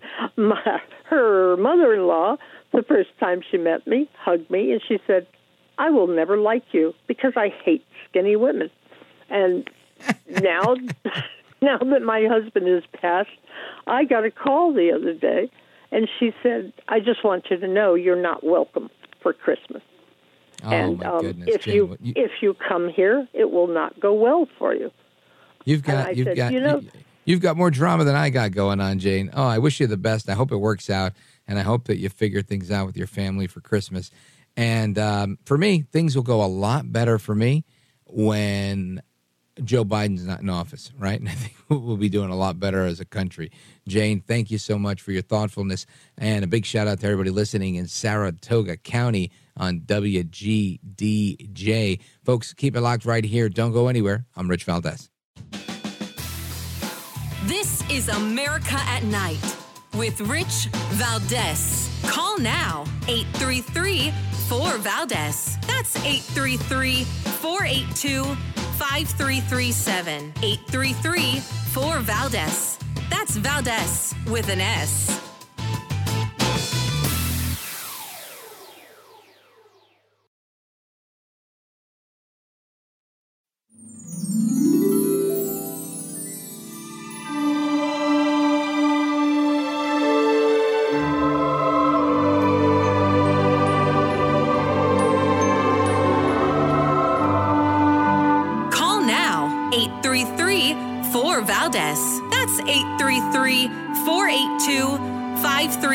5337. 833 4 Valdez. That's Valdez with an S. All right, America, welcome back. We continue with your calls. Uh, I see we got calls from Bedford, Indiana, Lansing, Michigan, Zanesville, Ohio, Boise, Idaho, and uh, more coming in as we speak. Let's uh, let's see. Where did I want to go? I wanted to go to Paul, Zanesville, Ohio, WHIZ. Go right ahead, Paul. Hey, Feliz Navidad, Rich. Feliz Um, Navidad, Paul. How are you, my man? Oh, I'm doing good. I'm doing good. Uh, man, I like your um, uh, musical format going into holidays there. That's just, I love Christmas music, so Me it too. sounds really good. Uh, Thank you, brother. Yeah. Um. So, oh yeah. Now I, I kind of have a question here. I'm not the brightest bulb in the pack when it comes to what's happening with Trump and everything, but you know, isn't it against the Constitution? You know, for what they're doing to him. I mean, um, isn't there somebody that can oversee this court? Is it the Supreme Court that oversees these guys and says, "Hey, wait a minute, you're doing something wrong"? And I agree with your one of your callers there that said this will help Donald Trump, in my opinion. And I wanted to tell Jane, don't go, don't go. Right. Yeah. Don't go, Jane. Stay home. Find yourself a good uh, Noche Buena party somewhere else and, and uh, enjoy some pernil with arroz con habichuela. Yeah, I agree. She could have some great Puerto Rican food somewhere and uh, forget about the, the Cherry Hill gangsters. But you know what, um, Paul, to get back to what you're saying, yeah, absolutely. The United States Supreme Court, that's who's going to decide this, who's going to say that this is absolutely crazy town and that uh, they can't do it. But I don't think it's even going to get that far because I think Trump will will seek relief and ask for them to weigh in on this, and maybe they will, uh, so that you know he doesn't have to go through it in every single state. Once it's you know the Supreme Court says, "Come on, cut it out, guys. This guy's allowed to run for office," and blah blah blah, and this does not violate the Fourteenth uh, Amendment uh, the way you think it is, and then it's over. So hopefully they will, but the the fact that they put in. Um, a stipulation in the ruling that they put out today that said that they um, will stay their own order, meaning pause. They're going to pause their own order. Uh, to me, signals that they just wanted to say this. They wanted to generate these headlines going into Christmas to dominate Christmas dinners, so that people are like, "Hey, could you pass the um, the turkey? Could you pass the jamon? Could you pass the pernil, uh, the big ham and the roasted pork shoulder, or whatever it is you're asking to be passed across the table?" And so that dinner conversation, um, whether like me, we celebrate Noche Buena, the Christmas Eve celebration, or if you're celebrating Christmas Day, either way, you're talking about what El Trompito did. And that, did you know he got kicked off the ballot? They say he violated the 14th Amendment. Mm-hmm. Yeah. And, and that they're trying to sway public opinion. I mean, this, to me, sounds so much like what Dr. Nehls was talking about on last night's show about how they could put out whatever narrative they want once they believe that they've made the populace at large more malleable through these um, neurodegenerative effects of uh, vaccines. I mean, it just it was a very very interesting um, interview that we did with Dr. Michael Nehls last night. If you missed it, check it out at America at uh, Rich Valdez, America at night.com, Rich Valdez, America at night.com. Uh, really, really was a fascinating, fascinating conversation. Anyway, we uh, continue with your calls and more straight ahead in the speed round. Don't go anywhere. This is America at Night with Rich Valdez.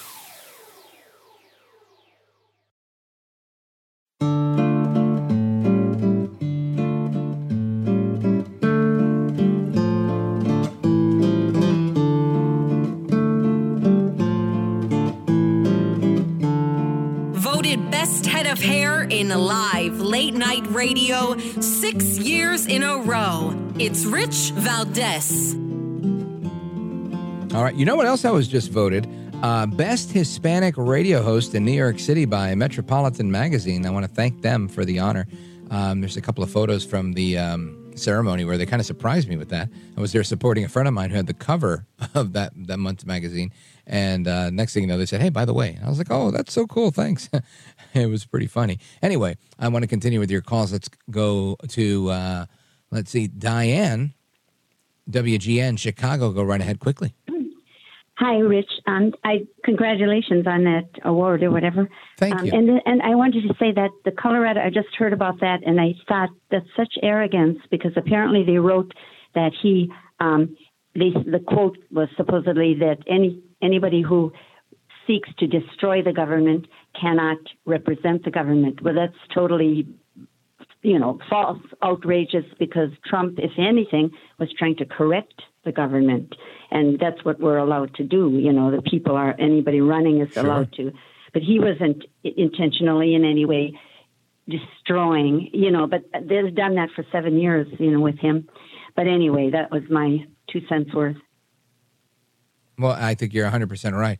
Uh, this is one of those things where, you know, it's funny how these charges were never brought against Hillary Clinton or against Stacey Abrams or against, um, who's the other? There was uh, the other guy that was really uh, prominent in, um, in back in uh, when Bush ran. He was all over. Anyway, point is, there's been a ton of Democrats that have taken exception to this. And, uh, Nobody, nobody, nobody's getting thrown off a ballot. Nobody's getting in trouble. Nobody's anything because you know you're allowed to do that type of thing. Diane, great point. Uh, Merry Christmas. Uh, big shout out to WGN. Let us go to Lisa. Lisa's calling on KMA, uh, Mountain City, Missouri. Go right ahead. Hi, I I started calling you Jimbo, but sorry, an honor. Rich. Uh, I have a joke for you. Okay, as we know, the running of the bulls is a famous sport in Spain. Oh yeah. But you know what a famous sport in Colorado is? Have you ever What's that? eaten Rocky Mountain oysters? I have not, but I know what they are. Okay. Well, I'm hungry for a late night snack, and I've got a bowl of them before me, so I'm going to indulge. indulge. that is funny. Oh boy, Lisa. Yeah, Rocky Mountain oysters. Yeah, the first time I heard that, I was like, they have oysters in the Rocky Mountains. I was really taken uh, by surprise by that one. Thank you, Lisa, for the call. Merry Christmas. I appreciate it. Great joke, by the way. Uh, let's see. Yep, we got it. We got uh, minutes to go and a few more people to get through. Let's go to Sarah, Bedford, Indiana. Go right ahead. Hey, great call screener. Real quick, uh, this is ominous that they're going to make it to where you can't vote for Trump even you want to, hence kicking him off the ballot. Another thing is, I heard a commentator on NPR say that the rightward shift, the Trump phenomenon in the Republican Party, was akin to a dying star, that goes into a supernova phase right before it fades. And then they ask him, well, what happens after the supernova phase? Well, they'll have to reconsider their positions in order to stay politically relevant to changing America. So I personally think they're going to try to do everything, keep Trump from winning, so nothing gets Yeah. started. And then they're counting on successive generations being more and more liberal, and the Republican Party having become more liberal as a result. Thank you. I th- really well put, Sarah. Uh, you should probably teach a course on that. You sound like a professor. Uh, that was really, really well put, and and I think you're probably right. Um, this is how they do it, right? And and that's why they. It's called incrementalism, and this is why they take the approach they take. Every every time you just inch a little bit closer towards, you know, opening the Overton window a little bit more and pushing the envelope just a little bit more, and before you know it you'll have entire swaths of people saying, you know, we hate this country. This country's horrible. I can't believe that I'm a part of this country. You know, and again, I'm not saying I have blind faith in, in loving your country if they did something wrong. If something wrong, call it out. But you, you should love your country, right? You shouldn't hate the country you're in. Anyway, folks, hasta la próxima. Until the next time, take care, good night, and God bless you, America. I am Rich Valdez. We'll do it all again tomorrow if uh, God allows it. Take care.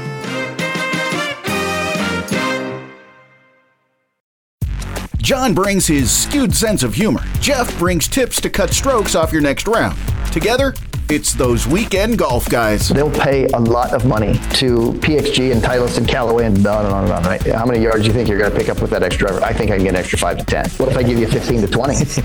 you pay me more. Jeff Smith teaches on a sliding scale. Those weekend golf guys, the podcast, part of the Believe Network. Just search B L E A V on YouTube or wherever you listen.